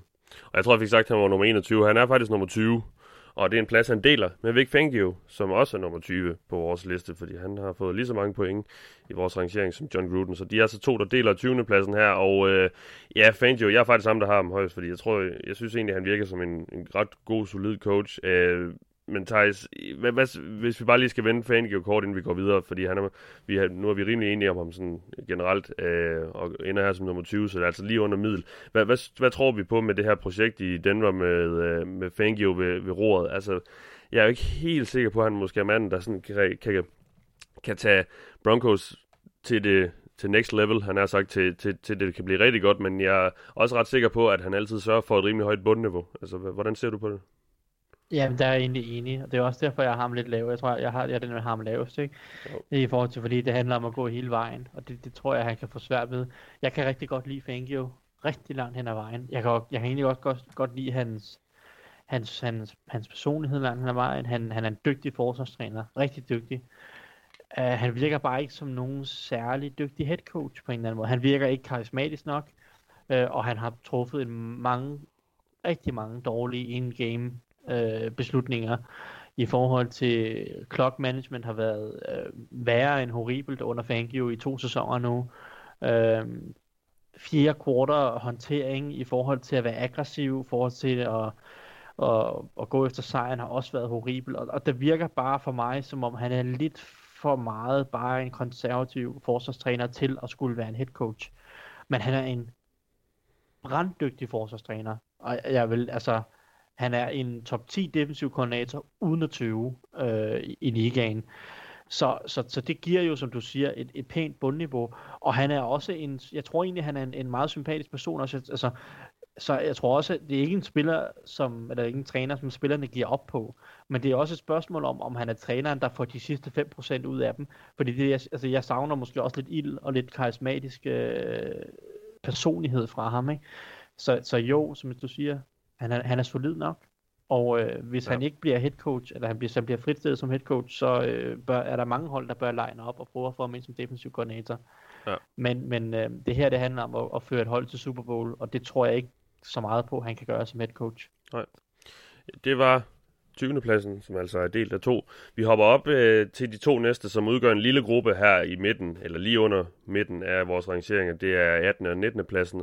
Og vi starter med 19. pladsen, fordi øh, det er en ganske interessant person, fordi det er Brandon Staley, vi har her. Øh, Rams head coachen, eller Chargers head coachen, som øh, kommer fra Rams. Og øh, han er altså den højst rangerede af de nye trænere. Øh, Thijs, du har ham helt op som nummer 15, og vi hørte jo lidt om før, hvorfor. Øh, at det, altså, du kigger lidt på det her med hvad, hvad der kan måske være altså, at de i et givet år lige kan, kan, kan komme ind og vise et eller andet. Vi har jo virkelig ikke set ret meget af Staley. Altså, hvor kommer den her store tro på, på ham fra? Jamen, jeg ved ikke, om det er en stor tro på det, men det er, en, en, en, det er et aktivt valg om at sige, at jeg vil gerne tage chancen på alt det, som Brandon Staley har vist og siger. Øhm, fordi jeg synes, at han går til spillet på den helt rigtige måde øh, defensivt i forhold til den måde, han spillede forsvar på sidste år. Vi så, det var et af ligaens bedste forsvar, på trods af, at der var flere positioner, der var hullet øh, umiddelbart i sæsonen. Øh, den måde, han spillede forsvar på, med et stort fokus på, øh, på kasteforsvaret, innovativt i forhold til øh, meget varieret coverage pakker, innovativt i forhold til den måde, de spillede gaps på i løbespillet, for at kompensere for, at de ofte ikke havde ret mange mand i boksen øh, formåede de alligevel at have et ret godt løbeforsvar, fordi de håndterede det på en, en helt unik måde. Øh, så, så, så, så der var mange interessante tanker i den måde, han spillede forsvar på. Øh, og så er der bare, øh, siden han er blevet head coach, er der jo mange interessante udtalelser om, hvordan han øh, i hvert fald anser, øh, altså går til sagen på en måde, som jeg også ville gøre, med at bruge en masse data også på det, øh, virker helt klart til at have et fokus på, øh, på det offensive, Altså i, i angrebet skal de kunne kaste bolden. Der er et stort fokus på quarterback Justin Herbert. Øh, Øh, der er stor stort fokus på, at den offensive linje skal sidde i skabet, så de kan spille ordentligt angreb øh, og, og, og kaste bolden. Øh, de typer, de henter ind til den offensive linje, er, øh, er gode passprotektorer.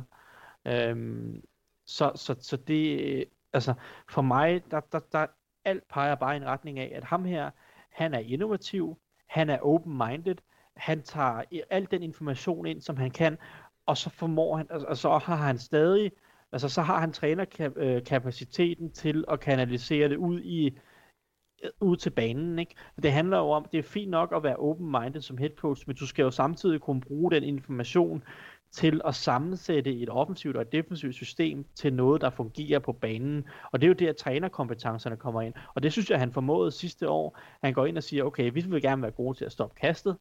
Det er klart, at vi skal stadig være gode til at stoppe løbet. Hvordan finder vi en eller anden balance? Og så havde han en masse nye spændende tanker, øh, og, øh, og, og fandt en masse nye spændende måder at bruge spillere på.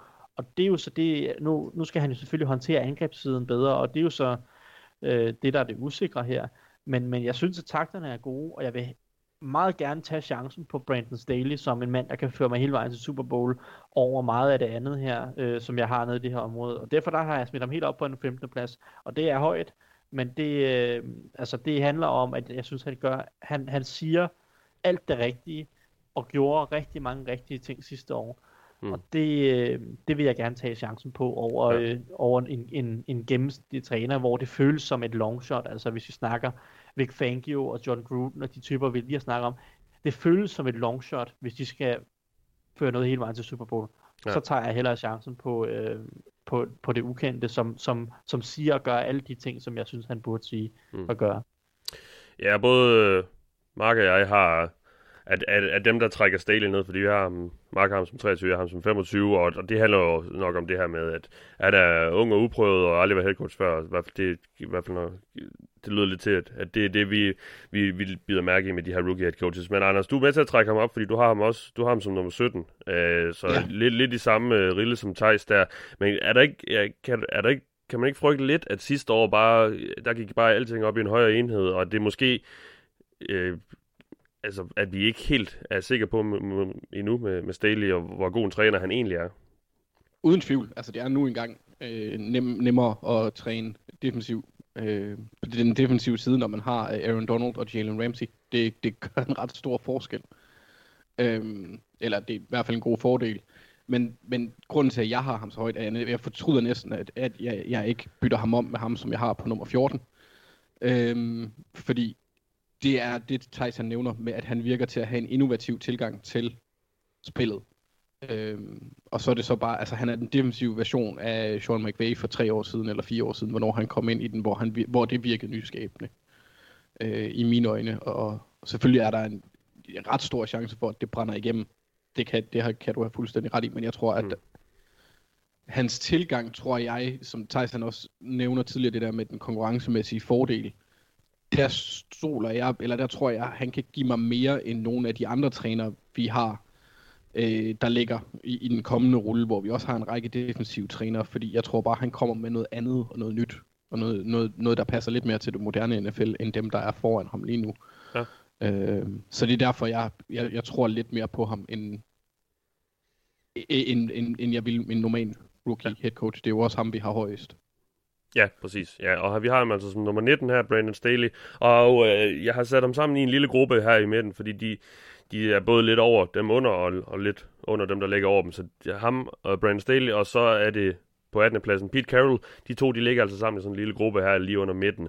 Og Pete Carroll var jo en mand, der sidste år affødte nogle, øh, jeg ved ikke, om vi skal kalde dem hæftige, men i hvert fald diskussioner her i vores øh, lille panel her, fordi, og han er også lidt en, der deler vandene, men i år er vi faktisk meget enige om, at uh, Pete Carroll, han er uh, faldet meget i niveau, fordi han er sådan set den, også den head coach, der har taget det største fald i forhold til sidste år. Sidste år havde vi ham på en 10. plads, nu er han altså nummer 18. Og uh, Mark, du var oppe og have ham som nummer 8 sidste år, kan jeg se i vores rangering. Nu har du ham som nummer 19. Og, og uh, han ender så altså på en anden plads. to the dark side. Ja, jeg skulle lige til at sige, er du ja. gået over på den mørke side, eller hvad, Mark? Nej, men der kan, du se, der, der kan du se, hvor meget det gør, at man ændrer øh, præmissen, ikke?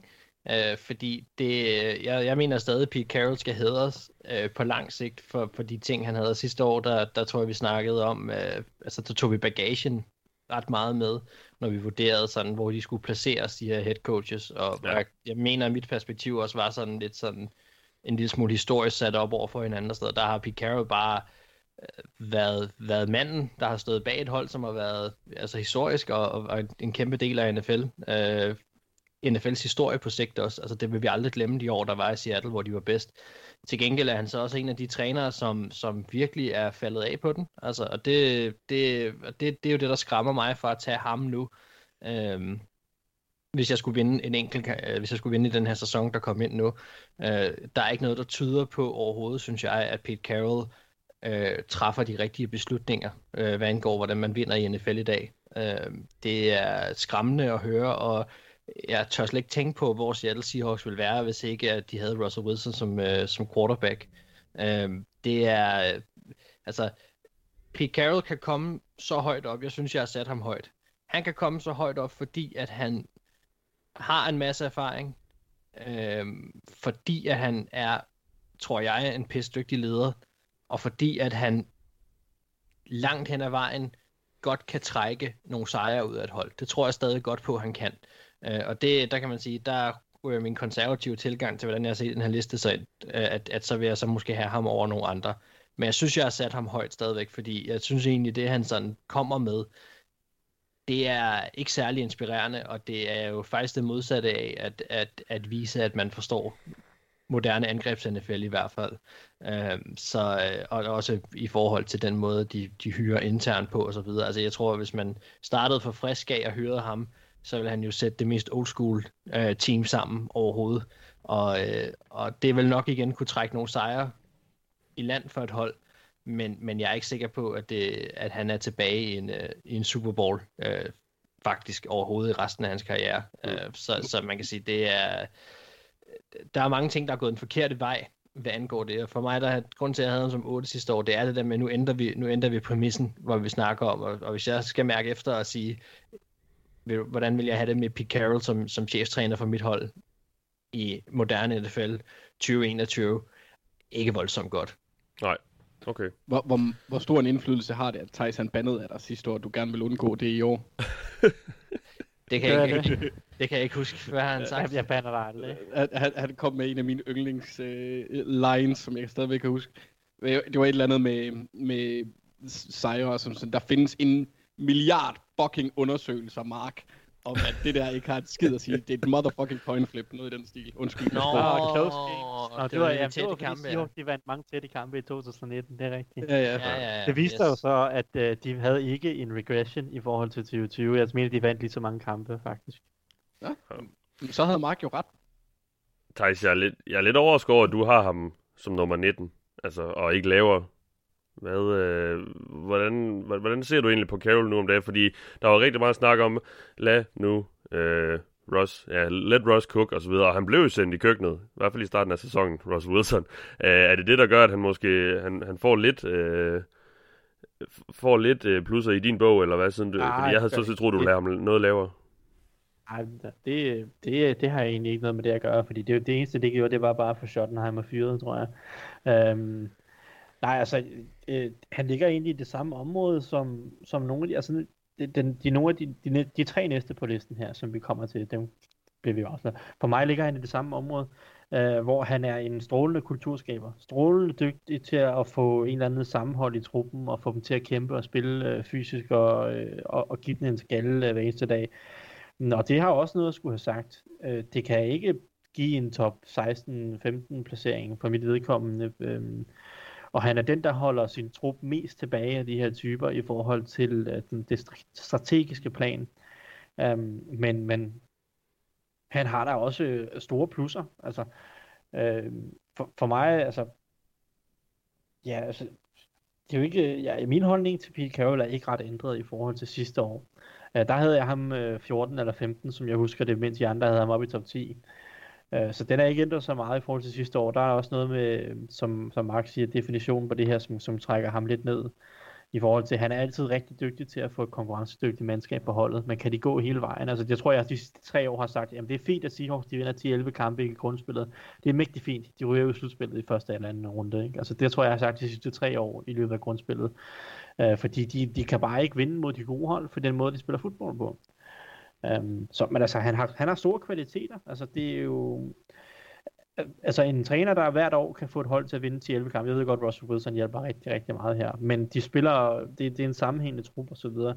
Uh, det, det har også sin, sin hvad hedder det, eksistensberettigelse. Så, så en 19. plads til Pete Carroll, det har jeg det fint med. Altså det, Ja. Han ligger i samme område som nogle af de andre kulturskabere her. Det kan, det kan du så lave en brug på til nummer 18 på listen, Mathias. Ja, det var så Pete Carroll, men, men vi kan jo så... Også Øh, nummer 17. Ja, nummer 17, ja, fordi nu kommer vi op i den næste gruppe af trænere også, og der, der er altså fem her, der er rimelig tæt samlet i vores rangeringer, og de ligger jo så lige omkring midten af listen, fordi de går fra nummer 13 til nummer 17. Og nummer 17, det er Mike Zimmer. Og øh, Mike Zimmer, han er faktisk en af de trænere, der har taget lidt af et fald, fordi sidste år havde vi ham som nummer 12, og det er jo en oplagt at springe til dig, Mark, fordi du er Vikings-fan. Du havde sidste år Mike Zimmer som nummer 10. Nu har du ham selv som nummer 14. Er du begyndt at miste troen på, at, at Simmer, han, øh, på det her Simmer-projekt i Minnesota? Mm. Altså Mike Zimmer er, hvis vi lige snakker om det, uden tvivl uh, nu øh, på det, der hedder hot seat. Altså jeg kunne sagtens se Mike Zimmer blive fyret efter næste sæson, hvis ikke det går godt. Um, og det er jeg heller ikke sikker på, at jeg vil have noget imod, hvis han blev. Men, men man kan sige, at han er en, han er en solid træner, som man kan sige, det han har været svær, han er svær at fyre, fordi det er svært at finde noget, der lige er bedre sådan på, på, kan man sige, på det frie marked. Um, han er, øh, grunden til, at jeg har ham som nummer 14, øh, og over nogle af de andre, det er jo, jeg mener jo ikke bare, at han bare er en kulturskaber. Jeg mener jo, at han har noget at byde på os i, øh, i NFL i dag. Og det er jo klart, det, det handler jo om, hvordan han, han kigger på sit forsvar, og, og hvad han gør med det forsvar. Um, og Mike Zimmer viser stadig en interesse i at udvikle forsvar, øh, og prøve nogle ting af os, og gøre nogle ting, som virkelig øh, virker godt også. Og så synes jeg jo, at han faktisk har, har vist, at han godt kan holde sig ud af angrebet, øh, og, øh, og lade det blive styret af en Kevin Stefanski, eller en, øh, en hvad hedder det, Kubiak og så videre. Øhm, og det var jo det var noget, jeg ellers ville skyde ham i skoen, ellers at han blandede sig for meget noget, han ikke, ikke havde forstand på. Øh, men, men, men jo, det betyder selvfølgelig også noget, at, at Mike Zimmer er en leder, øh, og, og det er han. Altså, jeg vil ikke være nervøs for at sætte Mike Zimmer ind på mit hold, øh, og, fordi der er, ikke, der, har, der er aldrig nogen episoder med spillere, som øh, taler dårligt om Mike Zimmer, eller som, øh, hvad kan man sige, er store outliers øh, i forhold til at, at ja, bare generelt være outliers på et hold. Altså han har sgu rimelig godt styr på den trup, og der er rimelig meget respekt omkring det her. Det er også lykkedes ham over lang tid at bygge et hold, hvor at spillerne gerne vil være der. Altså spillere kommer tilbage, der er mange, der har tegnet favorable kon- kontrakter osv. Det taler jo ind til også, hvordan han er som person og som leder. Så der må være nogen, der tror på ham med de spillere, øh, og der er jo også et, et par øh, dygtige NFL-spillere imellem, som, som trods alt må, øh, må vide, hvad, hvad, de, hvad de taler om. Altså, der, der, der er nogle ting omkring ham, som, som jeg, hvor jeg har ham lidt højere end en Pete Carroll og, og, og en Mike Rabel og nogle af dem, der vi kommer til, fordi at jeg tror stadig på, at han kan, øh, han kan lave nogle spændende ting forsvarsmæssigt, øh, som er bedre end rigtig, rigtig mange andre. Øh, nu nævnte Thijs før, at Vic Fangio var en, en, def, en vanvittig dygtig, øh, dygtig defensiv koordinator, der er fuldstændig enig i, og kommer jo Mike Zimmer i samme øh, båd. Jeg synes, han har rigtig meget at byde på, så han virker, at han beviser, at han er omstillingsparat, og jeg tror også, mm. vi vil se et Vikings forsvar i år, som bærer præg af nogle af de ting, de, nogle af de tendenser, vi har set, øh, fungerer rigtig godt. Blandt andet for sådan en som Brandon Staley. Øhm, ja. så, så jeg synes jo stadigvæk, at han, på trods af, at han har en old school tankegang omkring, hvordan man spiller angrebsfodbold, øh, stadigvæk også viser, at han er nogenlunde omstillingsparat, hvis, øh, hvad angår at, at udvikle defensiv filosofi, men samtidig også at bruge enormt meget altså, de, de hælder jo meget mod play action og, og hele det her Kubiak-system, og det er også et effektivt øh, system, og det er, det er en effektiv måde at spille angrebsfodbold på. Øh, Vikings bonger fint ud i forhold til angrebseffektivitet, øh, og det er jo trods alt noget, der er sket under ham også, selvom han ikke har noget med det at gøre, så tillader han stadigvæk den, hvad kan man sige, det er den filosofi, de går jo. Så jeg synes, Mike Zimmer er, er den, jeg er jo enig i, at han på en eller anden måde hører til i den gruppe der. Jeg synes bare, at han er, han er nærmere toppen af den, end han er bunden af den, for jeg synes, han er mere end bare en kulturskaber. Jeg synes, han er en, en, en head coach, som har noget at byde på, mm. øh, også i moderne NFL. Ja. Men, men ikke i samme grad som nogle af dem, der når vi begynder at komme ind i top 10. Det er klart, så, så, så er der nogle af de jo også, så begynder vi at snakke rigtig meget angrebsmindede coaches, mm. øh, og det er klart, det, det trækker ham også ned, at, at han er, at det kun, øh, jeg i, i uh, anførselstegn, er forsvaret, som er hans, øh, hvad kan man sige, métier. Der vil jeg der, der, når vi begynder at komme herop omkring, så er det de her angrebscoaches, man virkelig, også jeg, virkelig vil begynde at foretrække. Hmm. Ja, og det er lidt interessant med Simmer, fordi han ligger lidt i et leje her, blandt nogle træner, som også måske er kendt for mere, og ikke måske at bidrage så meget med nogle smarte systemer på banen og sådan noget, men med en masse udenfor, altså noget karisma og noget evne til at samle holdet og, og, og motivere holdet og så videre. Så, så det er, det er, jeg synes, det er en lidt sjov gruppe, han er blevet placeret her i. Øh, og det er ja, jo en det, gruppe af fem ja, det er jo så det, det, det er jo ja. så det, jeg ikke er, er enig i, at han, at han kun Nej. er, og det er derfor, jeg Nej. vil sige, at, han, at det er derfor, jeg har ham højere end det.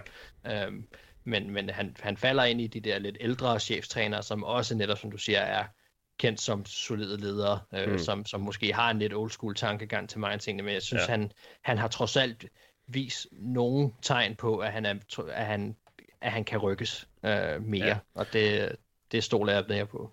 Ja, og jeg har ham også. Jeg er også den også fire, der har ham næsthøjst efter, efter dig. Og det, jeg ved ikke, om det, kan, om det hænger sammen med, at han har været træn, at de, hans seneste to trænerjobs har været i de klubber, vi holder med. Men øh, jeg er ja, også ret begejstret for Simmer, og, og, tror, og kan også godt, stadig godt lide ham. Men jeg begynder også at være lidt i tvivl om, at man har det der, der skal til for at tage et hold til, til, til det næste niveau. Altså, han, har, han kan sikkert et rigtig højt bundniveau, men jeg er ikke sikker på, at han kan tage et hold hele vejen. Øh, det, det begynder at blive mere og mere i tvivl om, øh, må jeg sige, tak med han, ja. han bliver nogle gange snakket, som sådan en, uh, snakket om som sådan en uh, øh, 8-8-træner, ikke? Eller sådan der. Det, det synes jeg ikke, han er. Altså, jeg ved godt, at, at Vikings har haft nogle middelsæsoner, men de har også haft dem her, hvor de kommer i NFC-finaler og så videre. Uh, så, så jeg synes, han har bevist, at han, han kan godt trække et hold langt. Uh, de mangler, han mangler helt klart det sidste, og vi dømmer, ingen af os dømmer ham jo som en top 10 uh, coach, og det er der jo en grund til. Mm. Øh, der mangler de her ting. Men jeg synes, han, jeg synes trods alt, at han skiller sig en smule ud fra, fra nogle af de andre lige nu, ja. hvis jeg skulle vælge en træner til at, at køre mit hold i år. Lad os lige høre lidt fra, fordi Thijs og Anders er dem, der, der er med til at trække ham ned. De har ham begge som nummer 18. Anders, hvorfor, har du, hvorfor er, er Simmer lige under middel for dig? Det er fordi, han, altså, han, han er lidt i den her øh, ja, den der gruppering, for jeg ser ham, jeg tror, han er en bedre koordinator, end han er øh, en head coach. Jeg tror, han mangler det sidste, og så synes jeg også, at vi har set eksempler, nu siger Mark, han har rykket sig, ja, han er satan stadigvæk glad for at løbe bolden. Øh, og, og der, der, jeg kan rigtig godt lide Simmer. Det er også derfor, vi har ham sådan nogenlunde i omkring midten, eller jeg har. Men, men jeg tror ikke på, at jeg vinder med ham. Øh, det, dertil har, har jeg bare ikke, synes jeg bare ikke, han bidrager med nok øh, på det punkt. Han er en fed person, helt, helt enig, og jeg kan også rigtig godt lide ham, men på banen der er jeg bare ikke lige så imponeret. Nej, og det var altså Og så siger han nogle mærkelige ting. Ja, det gør han nogle. Fan. Altså, ja, altså, jeg kan med mig også godt en gang imellem sidde og tage mig lidt til hovedet og være træt af nogle af de her ting, fordi det er, du ved, hvad du får. Det er bare sådan en konsekvent øh, linje, hvor der ikke bliver sagt altså noget som helst. Det er nærmest sådan Greg Popovich for NBA, uden at være morsom. Altså, han er meget, meget, meget tør. Øh, ja. og, og det, det kan godt være lidt trættende at høre på en gang imellem. Men, øh, men han er anderledes bag kameraet, altså når man, når man hører ting fra træninger, og samtidig også øh, ser, ser klip, der bliver vist, hvor det er coaching-situationer. Øh, han hader pressekonferencer, tror jeg, så der, der gør han aldrig et særligt godt, øh, en særlig god figur. Det var Mike Zimmer på 17. pladsen, og ligesom man fremover heller ikke kan gå 8-8 i NFL, så har vi heller ikke nogen placering i år. Der er ikke nogen 16. plads, så vi hopper lidt over midten, fordi vi har to, der deler 15. pladsen. Det er Ron Rivera og Mike Rabel, og jeg ved ikke, hvor... Jeg synes egentlig måske egentlig ikke... Jeg har ikke, engang, jeg har ikke fremhævet dem, som nogen vi skulle snakke med om. Jeg synes, de er placeret rigtig godt her. Det er to solide coaches, der måske... Ja, Rabel er måske nærmest en lidt... Øh, kan nærmest betegnes som en, en ung udgave af Rivera. De, det, altså, det er to coaches, der, der tydeligvis vinder meget på, på, på deres evne til at og, øh, og samle holdet og motivere deres hold, og de har en masse karisma begge de her trænere, og måske ikke nogen, der, der er mega fremadsynende i forhold til øh, defensivt. Nu er de begge to defensivt orienterede head coaches. Øh, øh, det er jo ikke sådan, fordi de er kendt som nogle store innovatorer der, men det er, det er to trænere, der, der, der sørger for et ret højt bundniveau, og, øh, og, og derfor synes jeg egentlig også, øh, at de er ret godt placeret her i midten. Så jeg vil egentlig hoppe op til Matt Rule, som ligger på 14. pladsen. Og det er et ret stort spring op, han har taget Matt Rule, som vi sidste år havde som nummer, øh, som nummer 31. Han har altså hoppet 17 pladser op her. Og øh, det er lidt sjovt, synes jeg egentlig, fordi det var jo ikke noget stort år i øh, Carolina Panthers sidste år, men vi kan til synligheden godt lide det, vi ser. Thijs, du har ham øh, som nummer 14, så vi rammer lige præcis din rangering her, også hvor han så ender. Øh, hvad er det, du har set for Rule, der, der gør dig så begejstret? Jamen, trænermæssigt synes jeg bare, det var en meget, meget lovende sæson. Øhm, øh, først og fremmest i forhold til at skabe en eller anden form for kultur, altså jeg synes, det var en sammenhængende trup, der, der i langt, langt, langt de fleste kampe, selvom det øhm, var tydeligt, at de ikke rigtig kunne opnå noget. Øh, spillede, spillede, spillede godt til, spillede optimistisk, opportunistisk. Øh, netop deres mentalitet, øh, aggressiv mindset, øh, den måde, som de helt tydeligt i nogle kampe bare kom ud Øh, jeg kan især huske Chiefs-kampen. Det var bare sjovt at se, fordi altså, det er jo klart, det, det, var, det, var hen, det, var lige, det var lidt efter midten af sæsonen, som jeg husker det. Øh, de var jo klare, klare, klare underdogs.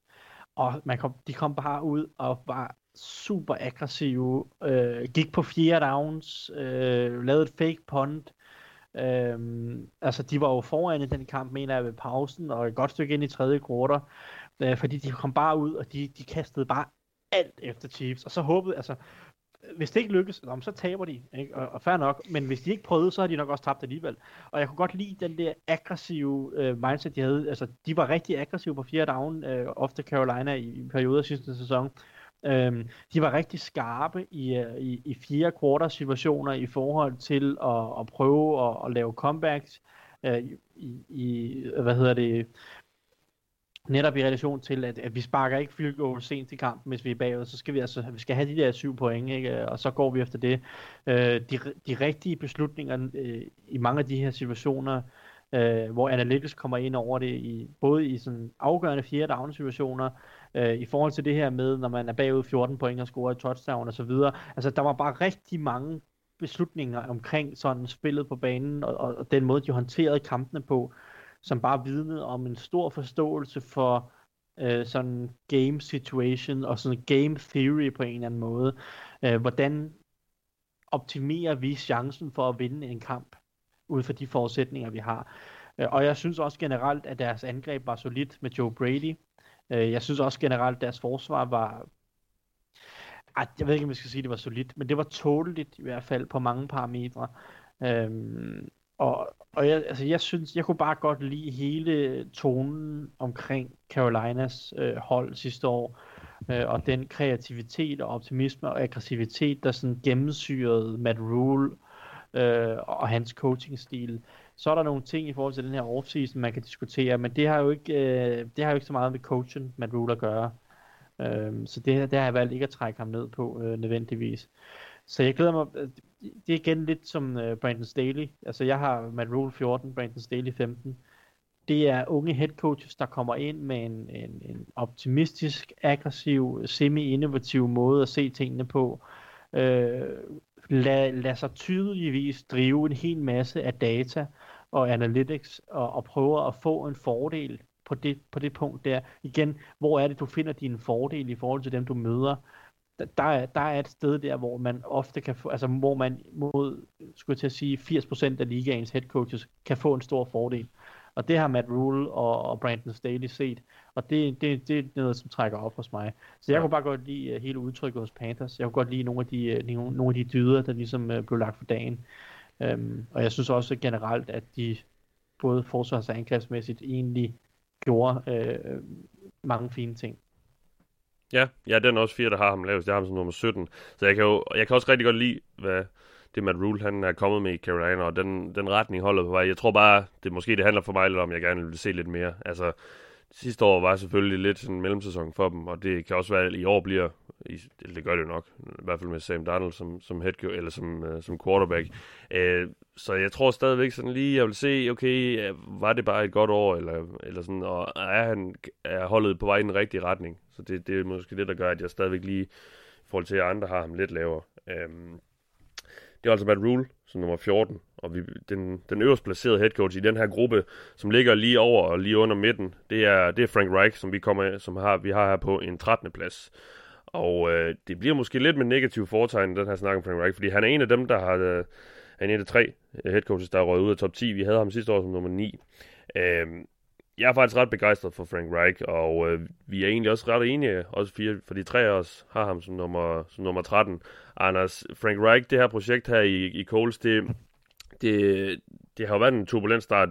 Vi kender altså historien med Andrew Luck og Frank mm-hmm. Reich selv, der også kom ind lidt på bagkant efter Josh McDaniels han trak sig osv.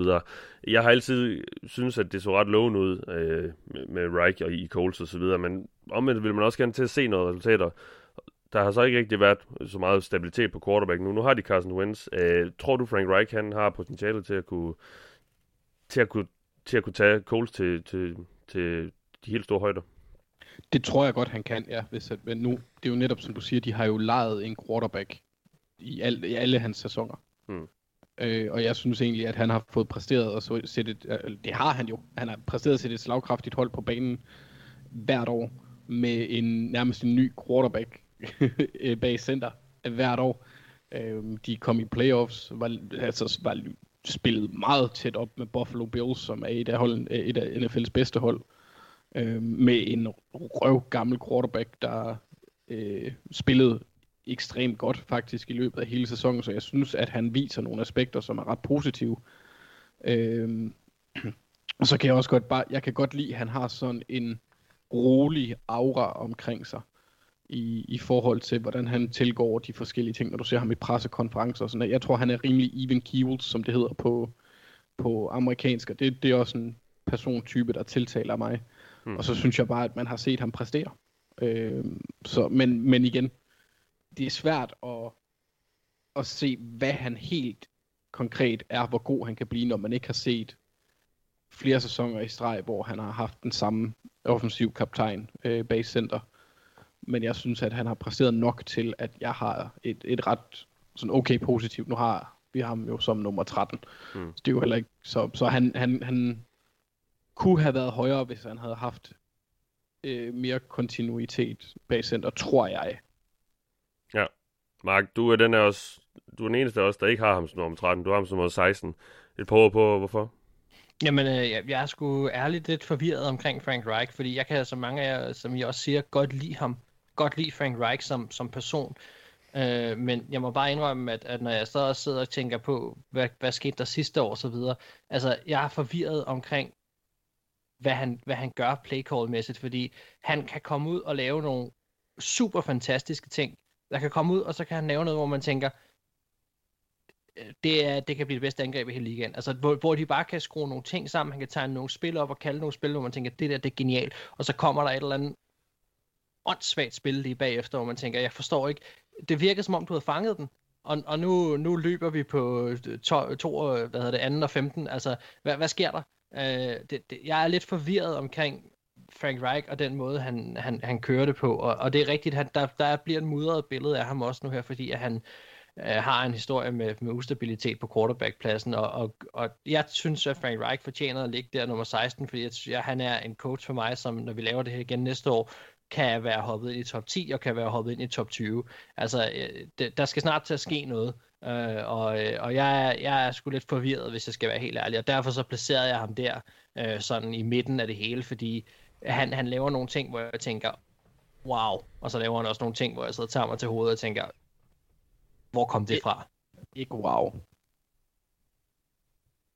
Ikke wow. Du ved da ikke, du ved da ikke hvad jeg tænker. Hvad, hvad skal, hvad skal, jamen det gør jeg. Altså, der er nogle ting, jeg, jeg gættede på, at du, der var nogle gange, hvor du tænkte wow, og så nogle gange, hvor du tænkte ikke wow. Ja, Ja, det er okay, så forstår jeg, så står jeg, hvad du mener. Ja, øh, ja, ja, men, øh, ja, men hvor man sidder og tager sig til panden og tænker, det, det, det virker som om, vi var inde i en god stime her. Hvorfor ødelægger vi det? Øh, hvorfor, at, og, og, nogle gange så er det også virket som om, Coles kommer ud og er skarpe på de der sådan, første mange planlagte spil, man har i løbet af kampen, og så taber de den senere hen. Øh, og det, det jeg, jeg synes bare, at nogle gange så taber han sgu bolden undervejs, øh, og så, så det der, der ser så godt ud, det ender med egentlig at bare være sådan lidt middelmodigt, eller faktisk også nogle gange ringe.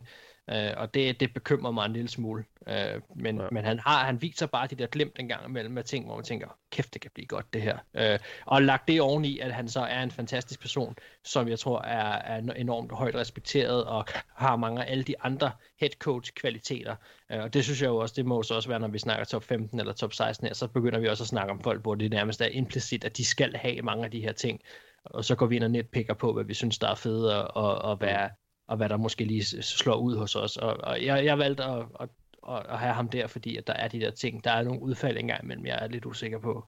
Ja, det var Frank Reich på 13. pladsen, og vi nærmer altså, altså nu kremen af trænerstanden i NFL, fordi nu hopper vi lige en gruppe op, fordi der er et ret stort spring fra Frank Reich på 13. pladsen, og så til den næste. Vi har en, en gruppe her på fire head coaches fra 9 til nummer 12, og øh, nummer 12, det er Brian Flores øh, Dolphins head coachen, som ligger på 12. pladsen her, og øh, ja, jeg er selv ret vild med ham. Jeg er en af, vi er to, mig og Mark, der har givet, øh, der er placeret som nummer 10, og, og Thijs og Anders har ham så som nummer 12. Og hvis man har hørt mig igennem de sidste par år, så, så ved man også, at jeg er ret begejstret for, hvad Flores har lavet i, i Dolphins. Jeg synes, det er super imponerende, hvad han har fået ud af, af den spillertrup, der har været i klubben de seneste par år. Og jeg tror på, at han har det, der skal til for virkelig at kunne, kunne føre Dolphins langt, når de begynder at få, øh, et slagkraftigt roster. Det, det, det tegner det jo øh, så småt til, især hvis Tua Tagovailoa er, er en legit quarterback. Så det er derfor, jeg har ham som nummer 10. og Jeg synes, øh, han virker til at have det. Der har været der er en masse af de her, der er kommet fra, fra Patriots under Belichick, som har floppet. Øh, langt de fleste af dem virker det til, men jeg tror, det virker som om B-Flow her, han har, han har han, er sådan, han har den rette støbning og, og noget ballast, øh, og han kan connecte med spilleren virkelig som om at, få dem til at tro på det her projekt, så det er jeg ret begejstret over. Thijs, du har ham, du har ham som nummer 12, så du er tydeligvis også øh, rimelig begejstret for ham. Øh, hvad, hvad, er det, hvad, hvad, hvad tænker du på, når, når du tænker på, på Brian Flores som, som coach? Mm, når jeg den her liste, så, øh, så var jeg faktisk sådan, øh, jeg har lyst til at lave et stort gap mellem nummer 11 og nummer 12. Fordi det er der for ja. mig. Ja. Uh, jeg synes, der er langt op for Flores til de næste, men jeg kunne heller ikke finde, uh, jeg kunne heller ikke placere Flores lavere, fordi der var ikke nogen af dem lavere end, end Flores, som jeg ville, jeg ville tage. Men jeg synes faktisk, der er et stort spring til uh, nummer 11 og nummer 10 ja. og sådan noget på den her liste, men det er så, det er så en biting. Uh, når jeg tænker på Flores, altså, så, så er det meget det, du siger, altså, uh, det, det ser jo lovende ud i, i forhold til at skabe et godt hold, noget samme som at holde en god kultur og sådan noget. Uh, grunden til, at jeg synes, der er et stort spring op, det er, fordi jeg har stadig ikke set Brian Flores være i stand til at sammensætte en eller anden form for angreb, øh, der kan være konkurrencedygtig. Og jeg ved godt, at han har haft Ryan Fitzpatrick og Tua Tonga Valoa som sin quarterback de to første år. Men, men jeg, jeg er ikke sikker på, at, han, at hele hans håndtering af offensiv koordinatorposition, nu kan jeg ikke huske navnet på ham, de havde det første år, men han synes, han synes jo egentlig, at han gjorde det meget godt med Fitzpatrick. Chad O'Shea, var det ikke sådan? Hvad siger du? Var det ikke Chad O'Shea, ham fra jo, Patriots? det er rigtigt. Uh, og så fælder de at fyre ham, så hiver de Chan Gailey ind. Og, og jeg synes ikke, Chan Gailey gjorde det dårligt sidste år, men jeg ved heller ikke rigtigt, om jeg synes, han gjorde det sådan... Jeg, jeg, jeg ved ikke, om jeg synes, han gjorde det godt heller, vel? Så altså, jeg er sådan lidt... Jeg synes stadig, han mangler at bevise en hel del, Brian Flores. Han er... Han er for mig den spændende version af, af Ron Rivera lige nu. Altså den her rigtig gode kulturskaber, der ikke ligesom Simmer og Carroll øh, lægger bånd på sit angreb, fordi det gør Rivera ikke, men det gør Simmer og Carroll, det er derfor, jeg har Rivera over Simmer og Carroll. Øhm, det gør Flores ikke umiddelbart, han lægger ikke bånd på sit angreb heller, øh, og han, men, øh, men jeg synes heller ikke, han har bevist sig endnu. Men, men han er så over Rivera lidt på grund af, at han er spændende, og han er ny, og, og det, her sådan, det tenderer i den rigtige retning. Men, men jeg, synes, jeg synes faktisk stadig, at han mangler at bevise rigtig meget. Især i forhold til at sammensætte en eller anden form for slagkraftigt angreb. Og jeg ved ja. godt, at quarterback-position har noget med det at gøre. Men jeg er ikke sikker på, at jeg nødvendigvis er solgt på de beslutninger, han har taget på den mm. side af, af, af bolden endnu. Der er ikke nogen tvivl om, at, at det ser fornuftigt ud på forsvarssiden. Der gør han mange gode ting. Spændende, aggressivt, øh, dynamisk forsvar. Øh, men han har også fået lov til at investere meget i det forsvar, og jeg, jeg har brug for at se noget på angreb, og det skal jo så være nu, kan man sige. Nu har de hentet Will Fuller, de har hentet Jalen Waddle, og øh, øh, har, nu har den offensive linje fået lidt mere erfaring øh, i forhold til 2020. Så, så det er jo nu, han, han skal bevise sig, og så kan han jo tage skridtet op. Men for mig at se, der, der har han ikke bevist nok endnu til at være 12. Og jeg synes faktisk, altså, der er ikke et, et sted på listen, hvor der er et større spring mellem to placeringer, end der er for mig mellem 12 og 11. Ja, okay. Det, det må jeg indrømme. Ja, men øh, han, han tager altså et spring op, øh, Flores. Vi havde ham som nummer 17 sidste år, altså nu nummer 12. Og så, men så lad os gå til nummer 11. Ikke på din liste, men på vores generelle liste, Thijs. Fordi det er Mike Tomlin. Og øh, Mike Tomlin, han er altså en af tre headcoaches, der er ud af top 10 fra sidste år. Vi havde ham som nummer 6 sidste år, Steelers headcoachen, og øh, nu ender han altså som nummer 11. Vi er sådan set ret enige, fordi vi er to, der har ham som nummer 11, i vores rangeringer, så har vi to, der har som nummer 10. Det er jo en af dem, Thijs. Øh, Ja, ja, Tomlin er jo en bundsolid træner, det ved vi alle sammen, og han er, han er rigtig dygtig og sådan noget. Ja, så jeg vil egentlig bare høre dig, hvor er du endt hen efterhånden med Tomlin og troen og i Steelers? Altså, er der, er der mere i ham og Steelers i det her samarbejde? Ja, det tror jeg egentlig, der er. Øhm, problemet er jo, at, at det er ikke ham lige nu, der... Jamen, man kan sige Ja, øh, jeg, jeg, ved, jeg ved ikke, hvor jeg, det er jo svært i forhold til det, denne her øvelse, kan man sige, øh, hvor han er henne af. Og, og Steelers står jo også et mærkeligt sted, hvor at, at Tomlin skal til at genopbygge noget. Ja, det synes jeg egentlig, han er en god mand til, men, men for, for mig handler altså Tomlin, for, det handler jo meget om, og, at han ikke har fundet den rigtige offensive koordinator endnu. Ikke? Det, det er jo sådan set mest af alt det.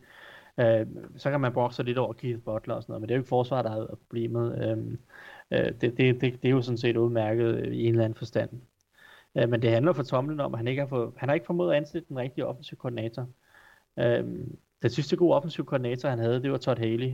Og Todd Haley var et fucking røvhul, ikke? Så, altså, så, så, Ja. det, så det, der kom så mange, øh, der kom så mange øh, knaster på linjen mellem Haley og Ben Roethlisberger. Det er ikke holdt i sidste ende, men, men Haley var en god offensiv koordinator på rigtig mange punkter. Um, og det har han ikke formået at erstatte, øh, den gode Mike Tomlin. Det er jo det, der koster ham. Og det er også derfor, han rykker længere og længere ned. Fordi jo længere tid der går, inden han finder den offensiv koordinator, jo mere og mere begynder man at tvivle på, at, at det kan lade sig gøre. Men altså, hvis de finder den rigtige offensiv koordinator, så kan Steelers der nå rigtig langt med Mike Tomlin, fordi så er alt det andet stort set på plads. Øhm, men det er jo så spørgsmålet, om han kan det. Han har ikke bevist, at han har kunnet det endnu, og derfor, altså, nu, I andre var lidt højere på men jeg var sidste år, jeg havde ham til 8, så han har taget et lille fald hos mig, og et lidt mere Mm. betydeligt fald hos jer andre. Øh, Så det er jo egentlig mest de andre, måske, der er sådan interessant at høre på, hvad der er, der gør forskel. Men for mig er det det, altså han, han kommer til at falde pladser, indtil han finder den op, rigtige offensiv koordinator. Og nu kommer jeg sige, til at sige, at nu bliver det så nok lidt noget juks de næste par år, fordi nu skal Steelers til at finde en ny, head, head, øh, hvad hedder, ny quarterback og sådan noget. Og det betyder jo, at det nok bliver svært for Mike Tomlin at bevise sig i sådan generelt set over de næste par år. Men øh, Ja. jeg synes, det er et fint leje for ham hernede, øh, 10-11 stykker.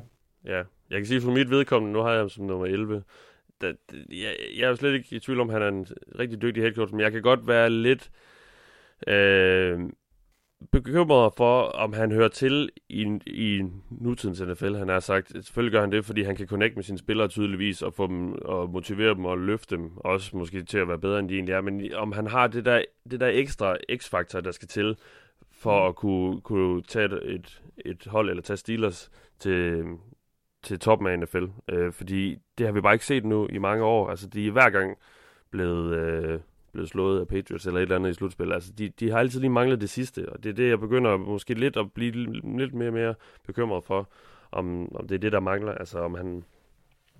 Og det kan selvfølgelig også have meget med, noget med spillerne og så videre at gøre, men det, det er nok det, der gør, at jeg er lidt tilbageholdende med ham. Ja, det er jo sådan, det er også faktisk lidt det, jeg mener med den rigtige ja. offensiv koordinator. Ja, Fordi det, hvor er det, Mike Tomlin får sin, sin den der konkurrencemæssige fordel? Man kan sige, at han kan sammensætte en trup og sådan noget, men det er der også andre, der kan, ikke? Men, men, men for ham, hvis, de, hvis Steelers skal have en konkurrencemæssig fordel, fordi som du siger, han er for old school til at, han, han finder ikke fordelen på analytics eller på øh, strategi og sådan noget. nej. Han skal finde den på, han finder en god offensiv koordinator. Fordi det er ikke sådan, han lægger bånd på sin offensiv koordinator. Det er ikke sådan, at de skal løbe bolden øh, øh, hvad ved, jeg, 25 gange, og de skal have 57 offensive plays, så vinder de hver gang, eller hvad det er, som Pete Carroll har en eller anden offensiv, øh, eller en eller anden, nå, det hvad er det sådan noget, øh, de skal kaste bolden 45, 45 gange, eller noget stil, så, øh, eller maks 45 gange. Det er, hvad antallet af attempts, og Ja, antallet der er af et eller andet med det der, ja. Altså Ja. sådan nogle mærkelige ting, hvor man lægger bånd på angreb, at de skal opnå noget specielt. Sådan har Mike Tomlin det ikke. Altså, Steelers må gerne være kasteglade angreb. Det har det været øh, under både Bruce Arians og Todd Haley og sådan noget. Øhm, så han, men han skal bare finde den offensiv koordinator, som kan give ham en eller anden konkurrencemæssig fordel. Altså en offensiv koordinator, som uge efter uge kan vinde øh, taktisk. Fordi at, at det kan Tomlin ikke selv. Altså Tomlin er ikke taktisk øh, den her Andy Reid eller Kyle Shanahan type, der går bare kommer ud og, og trækker bukserne af modstanderens quarterback, eller modstanderens træner. Øh, det, øh, det, det, det er ikke der, han vinder. Så han skal finde en offensiv koordinator og en defensiv koordinator, der gør det for ham. Hmm. Øhm, og det er det, han ikke har formået. Så det er det samme, som du siger. Altså, han er for old school på en eller anden måde til at få sine fordele øhm, på, på, på de måder, som mange af de andre head coaches får deres fordele på. Øh, og det stiller nogle større krav til nogle andre ting, som man ikke har været i stand til at opnå Yes. endnu. Det var altså Mike Tomlin på 11. pladsen, så vi er nået til top 10, og den bliver, der ligger vi ud med Bruce Arians, der kommer ind på 10. pladsen her, og øh, Arians han har hoppet tre pladser op. Jeg ved ikke, om der er lidt Brady-effekt, Tom Brady-effekt i det her, men han er altså gået fra 13. til 10. pladsen. Øh, jeg kan lige tage, jeg synes bare lige, vi tager en hurtigt, fordi han er, det, vi ved jo alle sammen godt, at Bruce Arians er en dygtig head coach, men jeg synes, vi i hvert fald sidste år så, at han stadig kan sende et angreb på banen, der kan nå til toppen, af- eller føre et hold til toppen af NFL. Og så formåede han jo at håndtere alle de her stjerner her. Det var nok den største opgave, han havde, at få dem til at, at køre ned ad samme spor, og, og følge den samme strategi og retning og så videre, sådan så de kunne gå hele vejen. Det synes jeg var dybt imponerende. Så hatten af for Bruce Arians. Og så lad os tage øh, et skridt men- videre op. Mathias, Øh, hvis jeg lige må knytte ja. et, en lille ting til Bruce Arians, så Det tror jeg, jeg. han er den træner, jeg helst vil arbejde for, hvis jeg var træner. Ja, Hvorfor? Fordi han, han har blandt andet den der ting med, at hvis han ser dig sidde på dit kontor, og du misser dit, børn, dit barns øh, kamp i high school, hvad fanden det er, så fyrer han dig, siger han. Ja. Altså, han har ikke den der øh, først ind, sidst ud tilgang, som mange af de der altså Belichick, der nærmest lever på kontoret og sådan noget. Ja, ja. Han har en lidt mere livsbalance i hans øh, tilgang, og det synes jeg er prisværdigt. Ja. Og så er han Jamen, også rigtig god i forhold til at, at tænke anderledes på hyringer øh, øh, med, med minoriteter og kvinder og sådan noget. Der er han Ja. ja. også en for, forgangsmand. Jamen, han virker ekstremt vældigt, og øh, ja, har jo så tydeligvis styr på, på tingene både på og uden for på banen. Det er, det er meget imponerende med at Bruce Arians, han stadig kan gøre det i en, i en relativt høj alder for en, for en NFL head coach. Nå, som sagt, så lad os gå til nummer 9, og det er den træner, der har taget det største spring op i forhold til sidste års liste. Det er Kevin Stefanski. Han er gået fra at være nummer 29 sidste år. Det handler selvfølgelig også om, at han var rookie head coach og så videre, at vi mange af os havde, havde ham placeret der lavt. Men han er altså hoppet helt op som nummer 9 her, Browns head coachen. Og det er ikke mindst takket være dig, Mark, som havde ham som nummer 7. Vi ved jo altså, at du er ret begejstret for ham, men kan du ikke lige sige lidt om, hvorfor? Det kan jeg sagtens. Øh, jamen altså, jeg synes, Kevin Stefanski har, øh, har i lang tid nu vist de ting, jeg gerne vil se øh, hos en head coach. Han, øh, han viser, at han kommer ind og, og, og skaber et effektivt angreb. Han har en klar filosofi, øh, som klart hvad kan man sige, udbygget af, af, en, altså af det her outside zone, men han viser også, synes jeg, at han kan udvikle selv. Han kan godt lave det til sin egen stil. Øh, han, han er innovativ nok til at, at adapte og gøre, øh, rykke rundt øh, og gøre nogle ting, som bliver Kevin Stefanski og ikke bare uh, Shanahan eller noget andet. Altså han, han, jeg, synes, jeg synes, Kevin Stefanski viser, at han er en, et ung talent, som ikke bare er en fuser. Så han har gjort det kontinuerligt nok nu for mig, til at jeg øh, vil være rigtig glad for at høre Kevin Stefanski til at lede mit angreb her i 2021. Ja. Øh, og, og jeg synes også, når man kigger tilbage på nogle af de ting, altså øh, det er klart, der, der, deres forsvar var ikke særlig godt sidste år øh, i Browns, øh, og det, det var et problem for dem, men jeg synes jo, han trak angrebet enormt langt. Øh, og øh, jeg synes også, at vi så vi så nogle bedre ting for Baker Mayfield igen, men, men jeg vil sige, mange af de ting, hvor Baker fejler, det er Baker, der fejler. Det er sgu ikke Kevin Stefanski. Altså, de ting, der er tegnet op, de ser sådan set fine nok ud. Det handler bare om at ramme. Øh, så, så altså, jeg tror, det kunne have været endnu bedre, hvis Baker Mayfield havde spillet bedre sidste år. Øh, så havde man set på, på noget af det. Så havde det været et meget mere effektivt angreb også, end det faktisk var. Ja. Øh, jeg kan godt lide Kevin Stefanski i, i, i den øh, periode af NFL, vi er i lige nu. Og øh, jeg, holder, jeg holder fast i, at jeg synes, jeg kun har set positive ting. Hans udvikling har kun været positiv, og nu har det altså været længe nok for mig til, at jeg, jeg tager ham så højt op. Sidste år valgte jeg ham som 29. Det er at køre den der konservative stil, må jeg bare indrømme. Også, der var nogle andre præmisser sidste år. Øh, men jeg talte varmt om ham også, og jeg sagde også, at han kunne være en af dem, som ville springe højt op Mm. øh, for mig, og det har han bare gjort. Og nu går han også ja. ud, det er klart, han går ud og bliver coach of the year og så videre. Ikke? Altså det, der, er- der er nogle ting der, som, som selvfølgelig er, altså det kunne ikke være gået bedre nok. Eller det kunne det måske godt, hvis Baker havde spillet bedre, men det kunne næsten ikke være gået bedre. Mm. Øhm, og, og jeg synes bare, at han, han viser de ting, jeg gerne vil se. Øhm, der er et nyk op øh, til, til nogle af de andre, øh, som ligger op helt i toppen. Men øh, Kevin Stefanski skal bare fortsætte, fordi så, så kan han godt ende det op på et tidspunkt. Øh, jeg, synes, jeg synes, han har meget at byde på. Øh, Anders, var, fik, var der noget, øh, Mark ikke fik sagt om Stefanski, som du også har som nummer 7? Øh, ja, en enkelt ting. Jeg synes egentlig, Mark han var, han var fint inde omkring det, men øh, Kevin Stefanski, han altså, sådan historisk i forhold til, hvad, hvad han bidrog, tog med til Cleveland og fik opnået dernede, øh, så gav han os også en af årets øh, fedeste kampe, øh, hvor at øh, han formoder at komme foran 28-0 på et quarter øh, i playoffs. Det synes jeg også var, var en ret spændende kamp, og sådan historisk set, nu er det ikke kun for at drille Thijs, men historisk set for Cleveland øh, at vinde over Steelers i playoffs, det betød enormt meget. Øh, så på det punkt der, hvis man kigger på den historie, de har været igennem, så synes jeg, at, at det er imponerende, at, at han virker til at være den første head coach, nu skal man selvfølgelig passe på, øh, men i, i nærmest 20 år, der har succes i Cleveland. Ja. Og det siger jo også lidt om ham. Ja, han er altså den her sidste års uh, rookie head coaches, der nu er, er højst rangeret på vores liste, og det giver selvfølgelig også, som man siger sig selv, var coach of the year sidste år, og, og fik endelig for, forløst noget af det her potentiale, der har været i Browns i et par år. Øh, jeg er faktisk den af os, der har ham lavet stjerne som nummer 12, og det handler ikke om, at jeg ikke er dybt imponeret over det, han har lavet, sådan set, i NFL, øh, eller i sidste år i Browns overhovedet, men mere om, at det trods alt kun var et år, og at jeg gerne lige vil se lidt mere, end jeg er klar til sådan helt at hive ham op i toppen, øh, hvor jeg trods alt stadig hvor der er nogen, der har lidt flere års succes på banen. Øh, så det er egentlig det, der gør, at jeg, jeg har ham øh, ja, lidt lavere. Men han kommer altså ind på en 9. plads her, Kevin Stefanski, og udgør toppen af den her gruppe, som lige sniger sig ind i bunden af top 10. Nu skal vi op længere op ad listen. Øh, vi har en lille gruppe af to her, som, som er tæt, ret tæt rangeret i vores øh, i det samlede regnskab for os. Det er 7. og 8. pladsen.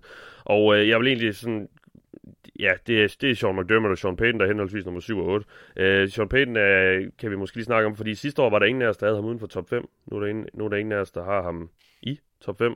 Uh, øh, vi har ham alle sammen enten som nummer, uh, som nummer 8 eller 9. Og Thijs, uh, hvad er det, der gør, at han i hvert fald i dine øjne uh, lige er faldet lidt ned ad rangstigen? Um, jeg tror egentlig mest, det handler om, at der er nogle af de andre, der har bevist sig en lille smule. Um, for mig var han ret klar femmer sidste år. Uh, top 4 var han et, et stykke efter. Uh, top 4 sidste år var jo var Belichick, uh, Harbour, Reed og Shanahan. Ikke? Uh, for mig er det egentlig mere et spørgsmål, om der er nogle af de andre, der har bevist sig. Mm. Um, også McDermott, som så lige overhælder ham lidt smule. Jeg havde McDermott 6'er sidste år, han er så 7'er. Men uh, der kommer jo nogle navne her lige om lidt, uh, som jeg bare synes, de beviser lidt mere. Og så også Payton på en eller anden måde, altså jo længere tid der går, jo mere bliver hans arrogance bare også en svaghed på en eller anden måde, ikke? Uh, det er jo, han coacher jo med en ekstrem arrogance, det er også en styrke, fordi at, at Saints, de går ud nogle gange også lidt, uh, som jeg snakkede om med Matt Rule og Panthers, altså de giver 0 fucks, ikke? Altså, uh, og går bare ud og, og, og gør ting, og, og finder på nogle skøre ting, og finder på nogle, altså er innovative, ikke? Og det er jo den der arrogance, Payton han har til at bare at, at gøre ting, ikke? Øhm, men det er også en svaghed. Altså, jeg synes, uh, Saints jo har, har det med at, at levere nogle stinker af nogle kampe, hvor de bare virker uh, lidt for høje i hatten, ikke? Øhm, og det, det, det, det kommer lidt fra Peyton i min bog også. Så, så altså Peyton er en dygtig træner. Dygtig, dygtig offensiv hjerne. Øhm, men, men der er, altså, så jeg ved ikke, for mig er der bare nogle af de andre, der har gjort lidt mere, øhm, så, som, jeg, som gør, at jeg tror lidt mere på dem lige nu øh, i forhold til at føre et hold hele vejen. Og jeg, øh, jeg må sige, der, der, der er jo også bare Saints øh, slutspilshistorik de sidste år. Den, den akkumulerer jo også bare på en eller anden forstand øh, i forhold til det her med at tabe de, der, de store kampe. Og jeg ved godt, i år var det måske ikke så meget deres, øh, deres skyld, fordi der var ikke nogen, der forventede, at de ville kunne gå hele vejen med, med Drew Brees i den stand, han var i. Men, men ja, så, så ja, Tom Payton, dygtig træner, ja. men, men det, er bare, det er bare ikke helt top 5 værdigt i år. Jeg synes, der er nogle af de andre, der har bevist mere. Ja, okay. Og altså, Sean, Sean McDermott kommer ind på syvende pladsen her. Vi havde ham som nummer 8 sidste år, så ja, der er jo ikke ændret så meget. Uh, McDermott har jo vist jo tydeligvis sidste år, at han har det, der skal til for at kunne tage Bills rigtig langt, og jeg tror sådan set også, at han kan tage dem helt til toppen måske, Sean McDermott. Det skal vi stadigvæk lige se nu, så derfor ender han altså på 8. pladsen her i vores uh, rangering, og vi har ham... Uh, 7. pladsen. 7. pladsen, ja, og vi har ham alle sammen enten som nummer 7, 8 eller 9, så vi er også rimelig enige om, at han ligger i det leje, der er lige uden for den absolute top af cheftrænerstanden i NFL, øh, men, men i hvert fald en stærk kandidat, synes jeg i hvert fald, til at sagtens kunne springe længere op, hvis og så frem Bills virkelig for, for fuldendt øh, det potentiale, de har.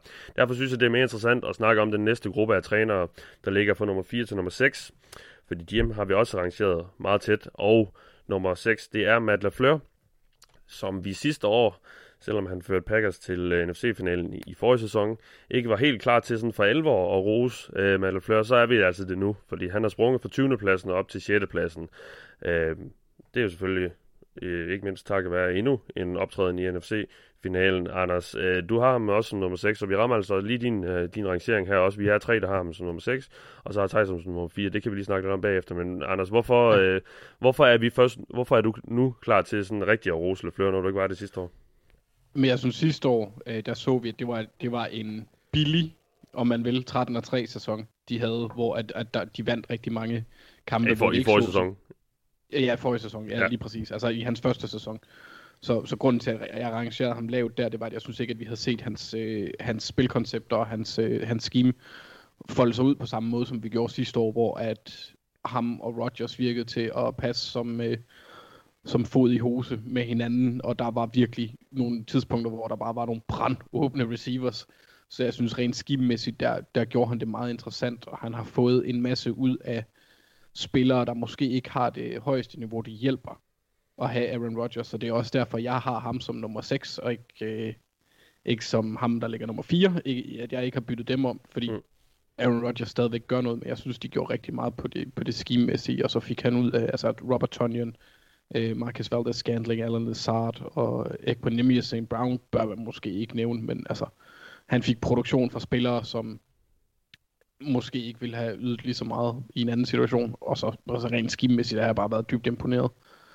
Øh, så, så jeg synes, han, han har gjort det fremragende. Så skal han bare ja. have sig en ordentlig GM, når vi hyrer ham her. Ja.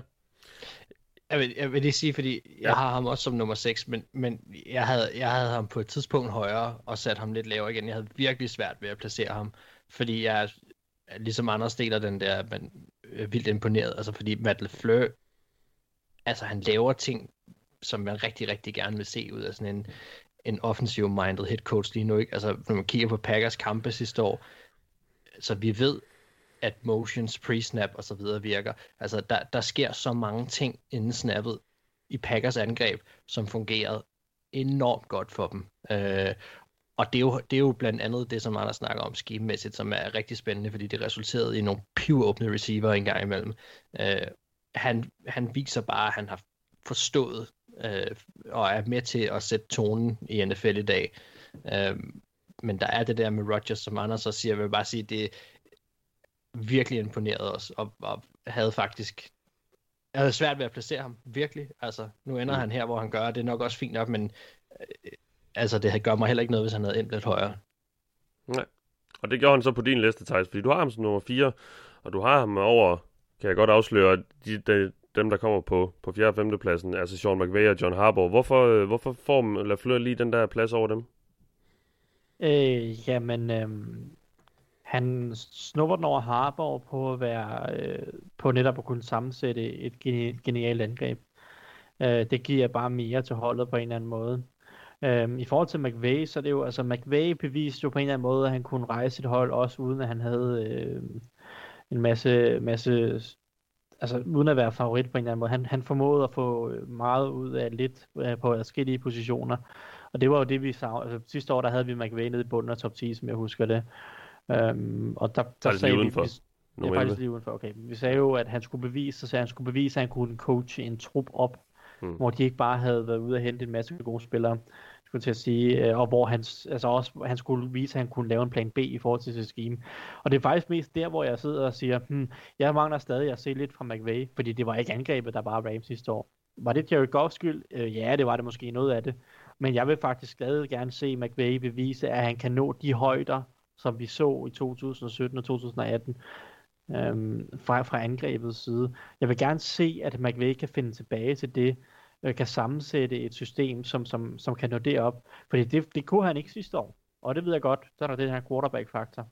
Øh, og det kan jo så være, at han kan bevise det i år, men han har ikke bevist det. Og derfor der, og det kunne, altså Lafleur beviste det, han, Lafleur beviste, at han kunne sammensætte et top 3 angreb øh, scheme-mæssigt øh, i, i 2020, og som, altså, det var helt på højde med Andy Reid og Kyle Shanahan i, i, i, i niveau. Øh, skibmæssigt, altså fra Las Føre side. Og ja, det hjælper at have Rodgers, hvor alle muligheder er åbne. Men altså, derfor, altså LaFleur, han snupper en fjerdeplads på, på, baseret på det. Øhm, så det er alene. Altså hvis du kan mm. sammensætte så godt et angreb, og lave så godt et offensivt system, som, som LaFleur kunne sidste år, øh, så, så ender du helt, helt op i toppen. Og der synes jeg ikke, McVay har bevist det de sidste to år, øh, okay. trods alt. Øh, selvom han har bevist mange andre ting. Og der er ikke nogen tvivl om, at McVay er en rigtig dygtig træner. Øh, så jeg skal stadig se, at McVay kan vende tilbage til at have et top 5 angreb. Øh, og det kan han jo så passende gøre nu, hvor han har fået en ordentlig quarterback. Øh, så skal mm. han nok også ende højere næste år på listen. Men ellers så må han ja. tage, tage, tage med en 6. plads på min. Og så ja. er det Lafleur, der snupper 4. pladsen. Ja, men han bliver altså nummer 6 i vores samlede rangering her. Og øh, men ligger meget, meget tæt med de to næste. Og den næste, som jeg allerede har afsløret, det er John Harbour som nummer 5. Og det er simpelthen fordi, vi alle sammen har ham som nummer 5. Han er den eneste, vi er helt enige om. Øh, så der er jo ikke rigtig så meget at diskutere. Og jeg tror, de fleste ved jo også, hvad John Harbour står for. Vi var rigtig begejstrede for ham sidste år. Der havde vi ham som nummer 3. Så han er faldet en lille bitte smule, men ikke sådan super meget i, i point, eller hvad skal man sige. Fordi vi har ham alle sammen, som sagt, meget højt. Og øh, tydeligvis enige om, at han har styr på sagerne i Baltimore. Det har vi også set. Nu skal vi se ham tage dem hele vejen jo. Og det er jo måske stadig det, der gør, at han... Øh, og det der med, at det bliver ved med at blive udskudt et år, et år og et år et år øh, med, med Ravens, altså det, det, det er måske det, der gør, at, at han falder lidt. Øh, Anders, øh, Hvad? Hvad? jo, men altså, vi mangler jo stadig at se dem gå hele vejen, selvom det har set godt ud i et par år. Øh, De, de har vundet Super Bowl. ikke den Han på har de sidste vundet- år. Nej, nej, men han har, han har jo gået hele vejen. Åh, jo, det er jeg med på, selvfølgelig. Men Men La- nu, det er jo det er er efterhånden hvad? Næsten, næsten 10 år siden. Er det ikke det? Var det ikke 12 eller sådan noget? Jo, det var det. Jo, det var 12. Øhm, og lige siden har det jo bygget op, og især de sidste par år har det jo bygget op til det, men hvor det er, hvor det er fejlet. Ja, de sidste to år har, Ja. ja. har, det været, øh, har det været et projekt, der lignede, at det skulle være en af dem, der kunne komme op og, og, og slås med. Ja. Øh, så, så i det perspektiv, der har du selvfølgelig ret. Men Ja. ja. altså, det er også altså, grunden til, at jeg ikke har ham. Jo, nu, nu er han øh, jo nummer et i mit hjerte. Øhm, men grunden til, at jeg ikke har ham højere, det er, fordi han bidrager ikke med noget offensivt. Nej. I, i forhold til, at jeg synes, øh, rigtig meget af det, han gør som træner, øh, tager han de rigtige beslutninger som administrator, om man vil.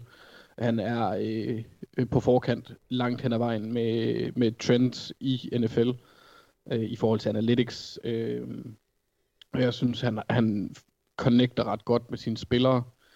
Det er meget lang tid siden, man har hørt noget utilfredshed omkring truppen. Og sidst man gjorde det, der vandt de Super Bowl, fordi han fik det ordnet.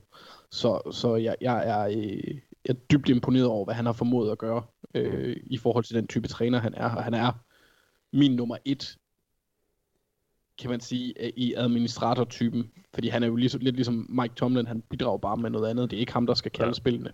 Nej, nej. Så, og, og så synes jeg, han har været god til at ansætte de sidste par år. Han har altid været god til det på den defensive side, men jeg synes også, Greg Roman har været et, et fint, en fin tilføjelse. Ja, det var altså John Harper som nummer 5, og så lad os tage nummer 4.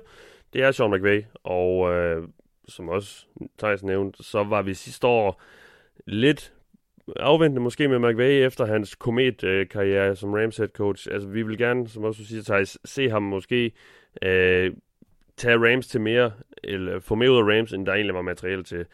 Det går altså ud fra, at vi alle sammen er enige om, at vi synes, han gjorde sidste år, Mark, fordi vi havde tre ud af fire sammen som nummer 4, og så har Thijs ham altså som nummer 6, men det rækker altså til en samlet fjerdeplads. Øh, hvorfor øh, var du klar til at smide ham helt, næsten helt op i toppen her, Mark? Ja, men det, det er klart, jeg synes, at, at, at, at Rams løftede sig sidste år. Der er et facet af McVay, som jeg rigtig godt kan lide. Det er, at han tager chancen på nogle gode koordinatorer. Altså han, han, han, han, han tager chancen på, nu så vi Brandon Staley sidste år for eksempel komme ind og have øh, stor succes. Vi har tidligere set øh, øh, Lafleur og så videre. Der har været en masse sådan, øh, han tager chancen på nogle gode koordinatorer. Han har et godt øje for at bygge en, øh, en koordinatorstab op omkring ham. Øh, og samtidig så kan han selv gå ind og bidrage også. Og man kan jo så vende den om i forhold til det, Thijs siger, så sige, jamen fint nok, at vi mangler at se, at han skal bevise sig, men så mangler vi Lafleur at se beviser uden Rodgers. Altså det, det er jo sådan lidt, altså de, de har begge to haft nogle forudsætninger, der går i hver deres øh, vej. Øh, vi kunne også godt have byttet om på dem for min skyld, men nu, nu Nå, valgte jeg da bare at gøre Men, det sådan altså, her. men, men, men Rams' angreb, Rams' angreb var jo ikke godt sidste år. Nej, men det var det. Nej, nej, det, det var det ikke. Men det var godt i forhold til, synes jeg, hvad de havde spillermæssigt øh, at have med at gøre. Øh, der stoler jeg langt mere på, at McVay fik, fik noget mere spiller for spiller ud af det, end særlig mange andre ville have gjort. Øh, så så det, og det, det vil jeg gerne stå ved. At, at det synes jeg, det kan godt være, at Rams ikke var det bedste angreb i NFL sidste år, men det, det bliver du bare heller ikke igen med, med den quarterback, som der er. Der har man igen også taget en beslutning om at skifte ham afsted. Det viser igen, at man har en head coach, som er er fornuftig. Øhm, så, så det, der synes jeg sådan set, at McVay, det peger i den rigtige retning. Øhm, men jeg stoler også bare på, og det er igen det her med, at give mig, give mig et hold i år, øh, der skal vinde med en, med en træner, så er McVay bare nummer 4 for mig, fordi at øh, han har bevist tidligere også, hvad han kunne med Jared Goff, øh, og han har også bevist, at han har fingeren på pulsen på så mange områder øh, i NFL. Ikke bare kun med at designe angreb, som han måske ikke er helt i toppen på nu, men også bare med at finde koordinatorer, med at, at, at være på forkant med at prøve en masse nye ting. nu sagde jeg selv tidligere, at vi skulle have en, en, en træner, vi skulle drafte med, men selv der, der ser vi også Rams øh, trække i en retning, hvor man prøver noget andet. Øh, for mig så står øh, McVay stadigvæk for at være enormt innovativ øh, og i en høj kaliber øh, samtidig, og de to ting kan jeg godt lide. Øh, så, så McVay for mig er, ligger fint der, altså lige uden for top 3 lige nu. Øh, jeg synes ikke, han ja. hører til top 3, jeg synes også, der er et spring op til, til de tre, vi skal snakke om der, som er ret stort egentlig.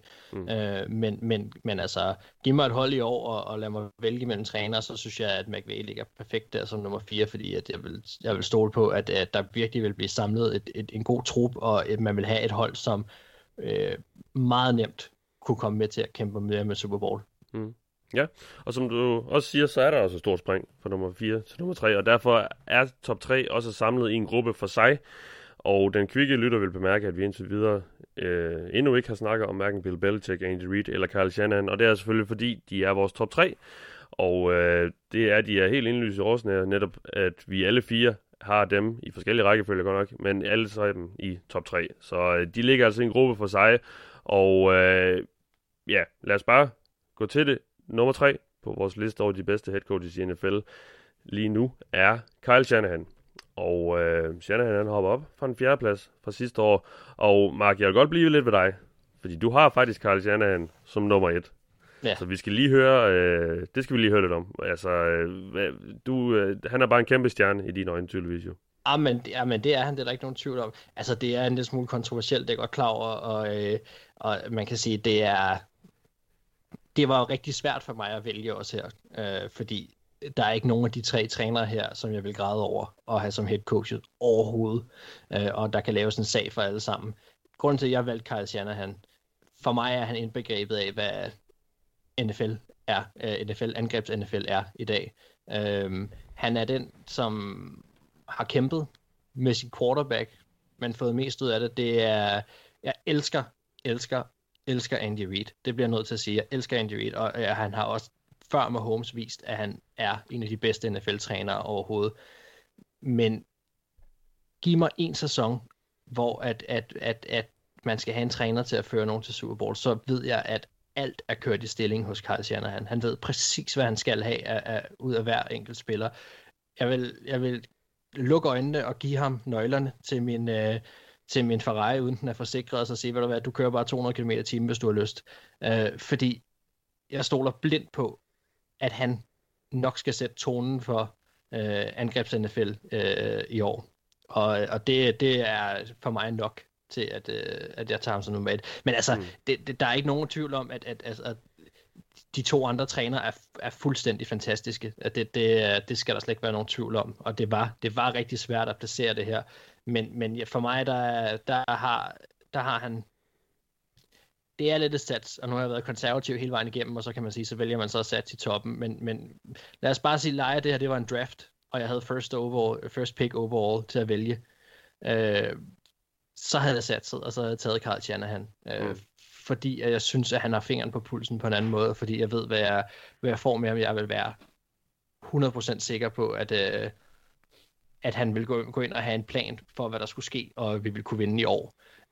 Men det kan man også med de andre, selvfølgelig. Altså, Andy Reid kommer med, med 60 år, havde han sagt, uh, playbook, som han bare pick and choose igennem. Ikke? Men, men, men, men altså, jeg synes, det, jeg synes, det taler for Shanahan lidt også, at han har, han har haft, han skal ikke have det samme stjernetalent nødvendigvis, øh, tror jeg, for at kunne, øh, for at kunne få løftet, for at kunne løfte det helt op. Øh, og ja, det er lidt nederen, at det måske skal tale imod sådan en som Andy Reid, at det så med Mahomes, at han rigtig løser sit potentiale. Men det er alligevel lidt nogle af de overvejelser, jeg var nødt til mm. at tage med ind i. Og det okay. har talt lidt for mig, det må jeg bare sige. Ja.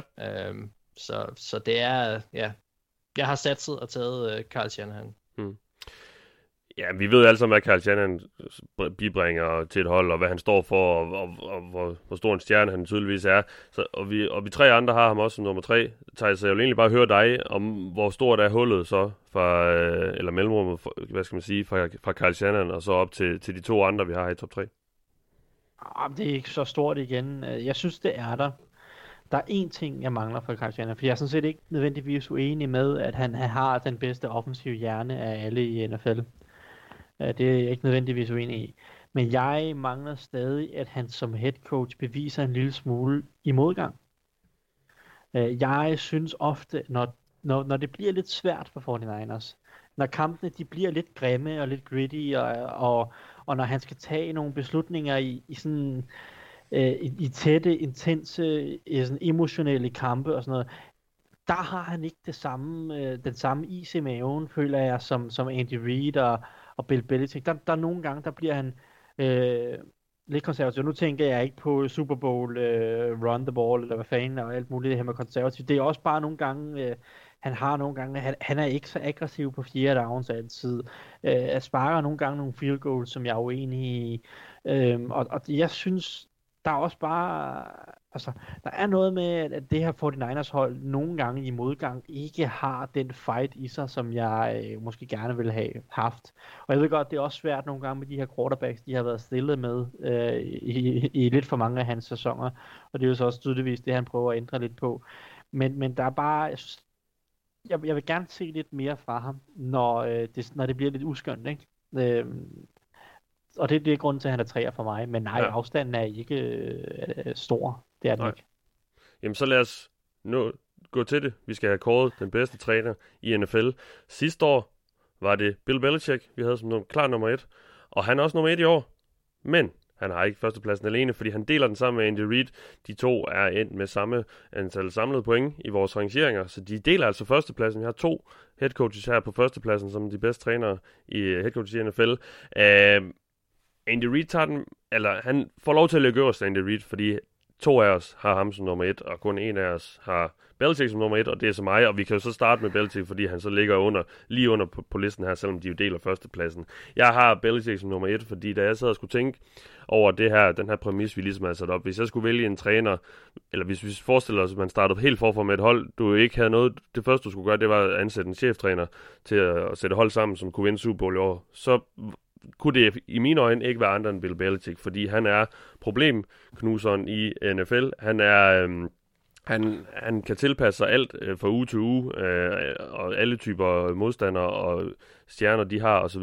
Derfor blev han min nummer et øh, igen i år, fordi jeg synes, han, jeg kan ikke forestille mig nogen bedre træner til at kunne tilpasse sig øh, sit hold sin modstander uge efter uge og så videre, og igen, og, og han har jo bare bevist, og det behøver vi ikke engang at nævne, at han selvfølgelig kan tage sit hold hele vejen, også flere forskellige typer hold med forskellige typer styrker og svagheder osv., så, videre, så derfor var han min nummer et. Øh, jeg er så nysgerrig på, Anders, hvad der har fået dig til at have Andy Reid som nummer et over Bill Belichick. Jamen, det er den offensive del.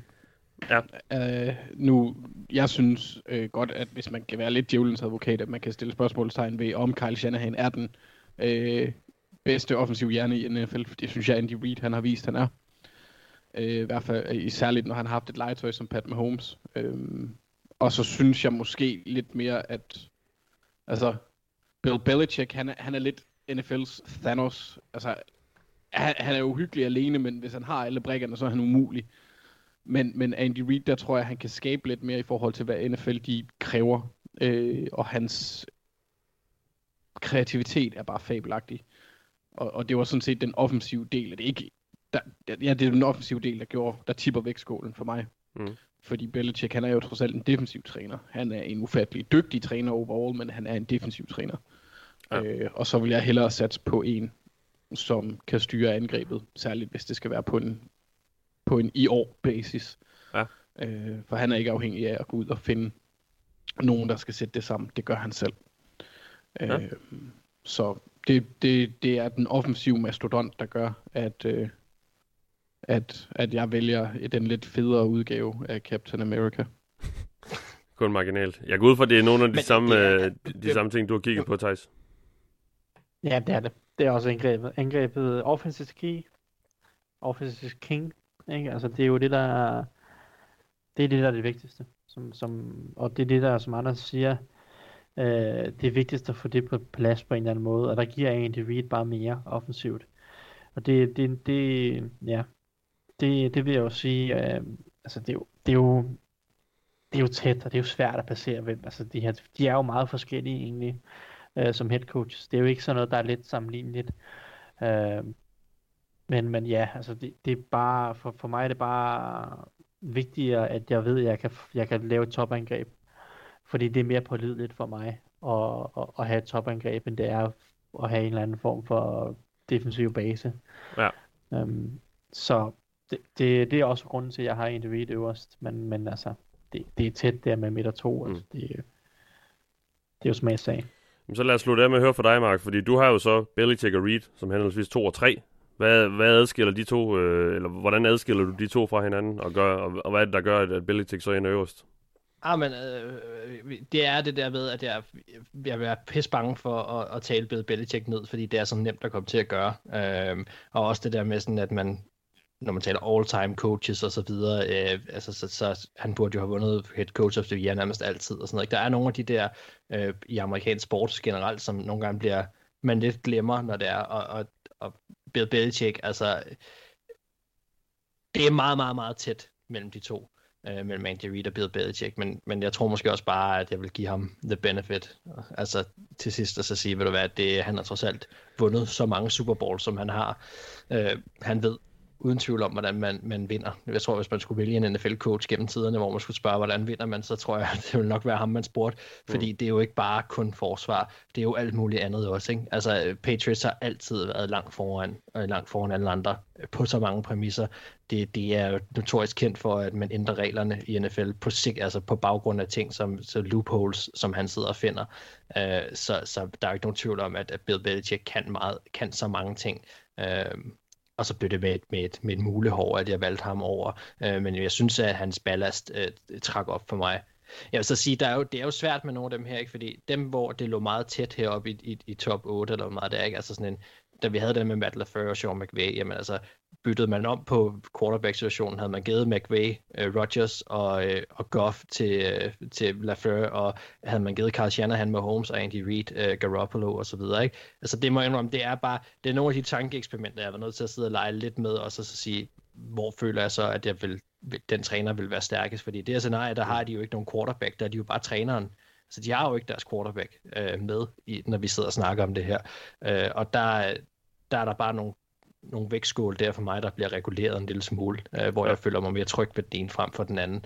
Ja. Øhm, og, øh, og det er måske også lidt det samme her med, med Bill Belichick øh, over Andy Reid, altså at der, der, der trækker hans, øh, hans ballast, og det der med, at du kan vække Bill Belichick om natten, og så sige, hvad står der på side 666 i, uh, i NFL Rulebook, og så, så kan han citere det, og han kan også fortælle dig, hvordan man kommer ud af det. Uh, det, han har bare nogle evner og en erfaring, som er virkelig interessant. Jamen således endte Andy Reid og Bill Belichick altså begge med at tage førstepladsen i vores rangering af de 32 cheftræner i NFL. I næste program fortsætter vi med at kigge på de vigtigste enkeltstående personer på et NFL-hold, og det er selvfølgelig, når vi skal øh, vurdere og rangere ligens quarterbacks. Og øh, det skal nok blive rigtig spændende. Øh, diskussion, fordi hvad er det lige, man helst vil have, og hvem er bedst og så videre. Så, øh, men det bliver altså i næste program. I denne omgang har lyttet til mig, en snottet udgave af Mathias Sørensen. Med mig har haft Anders Kaltoft, Thijs Joranger og Mark Skafte Våbengård. Vi lyttes ved.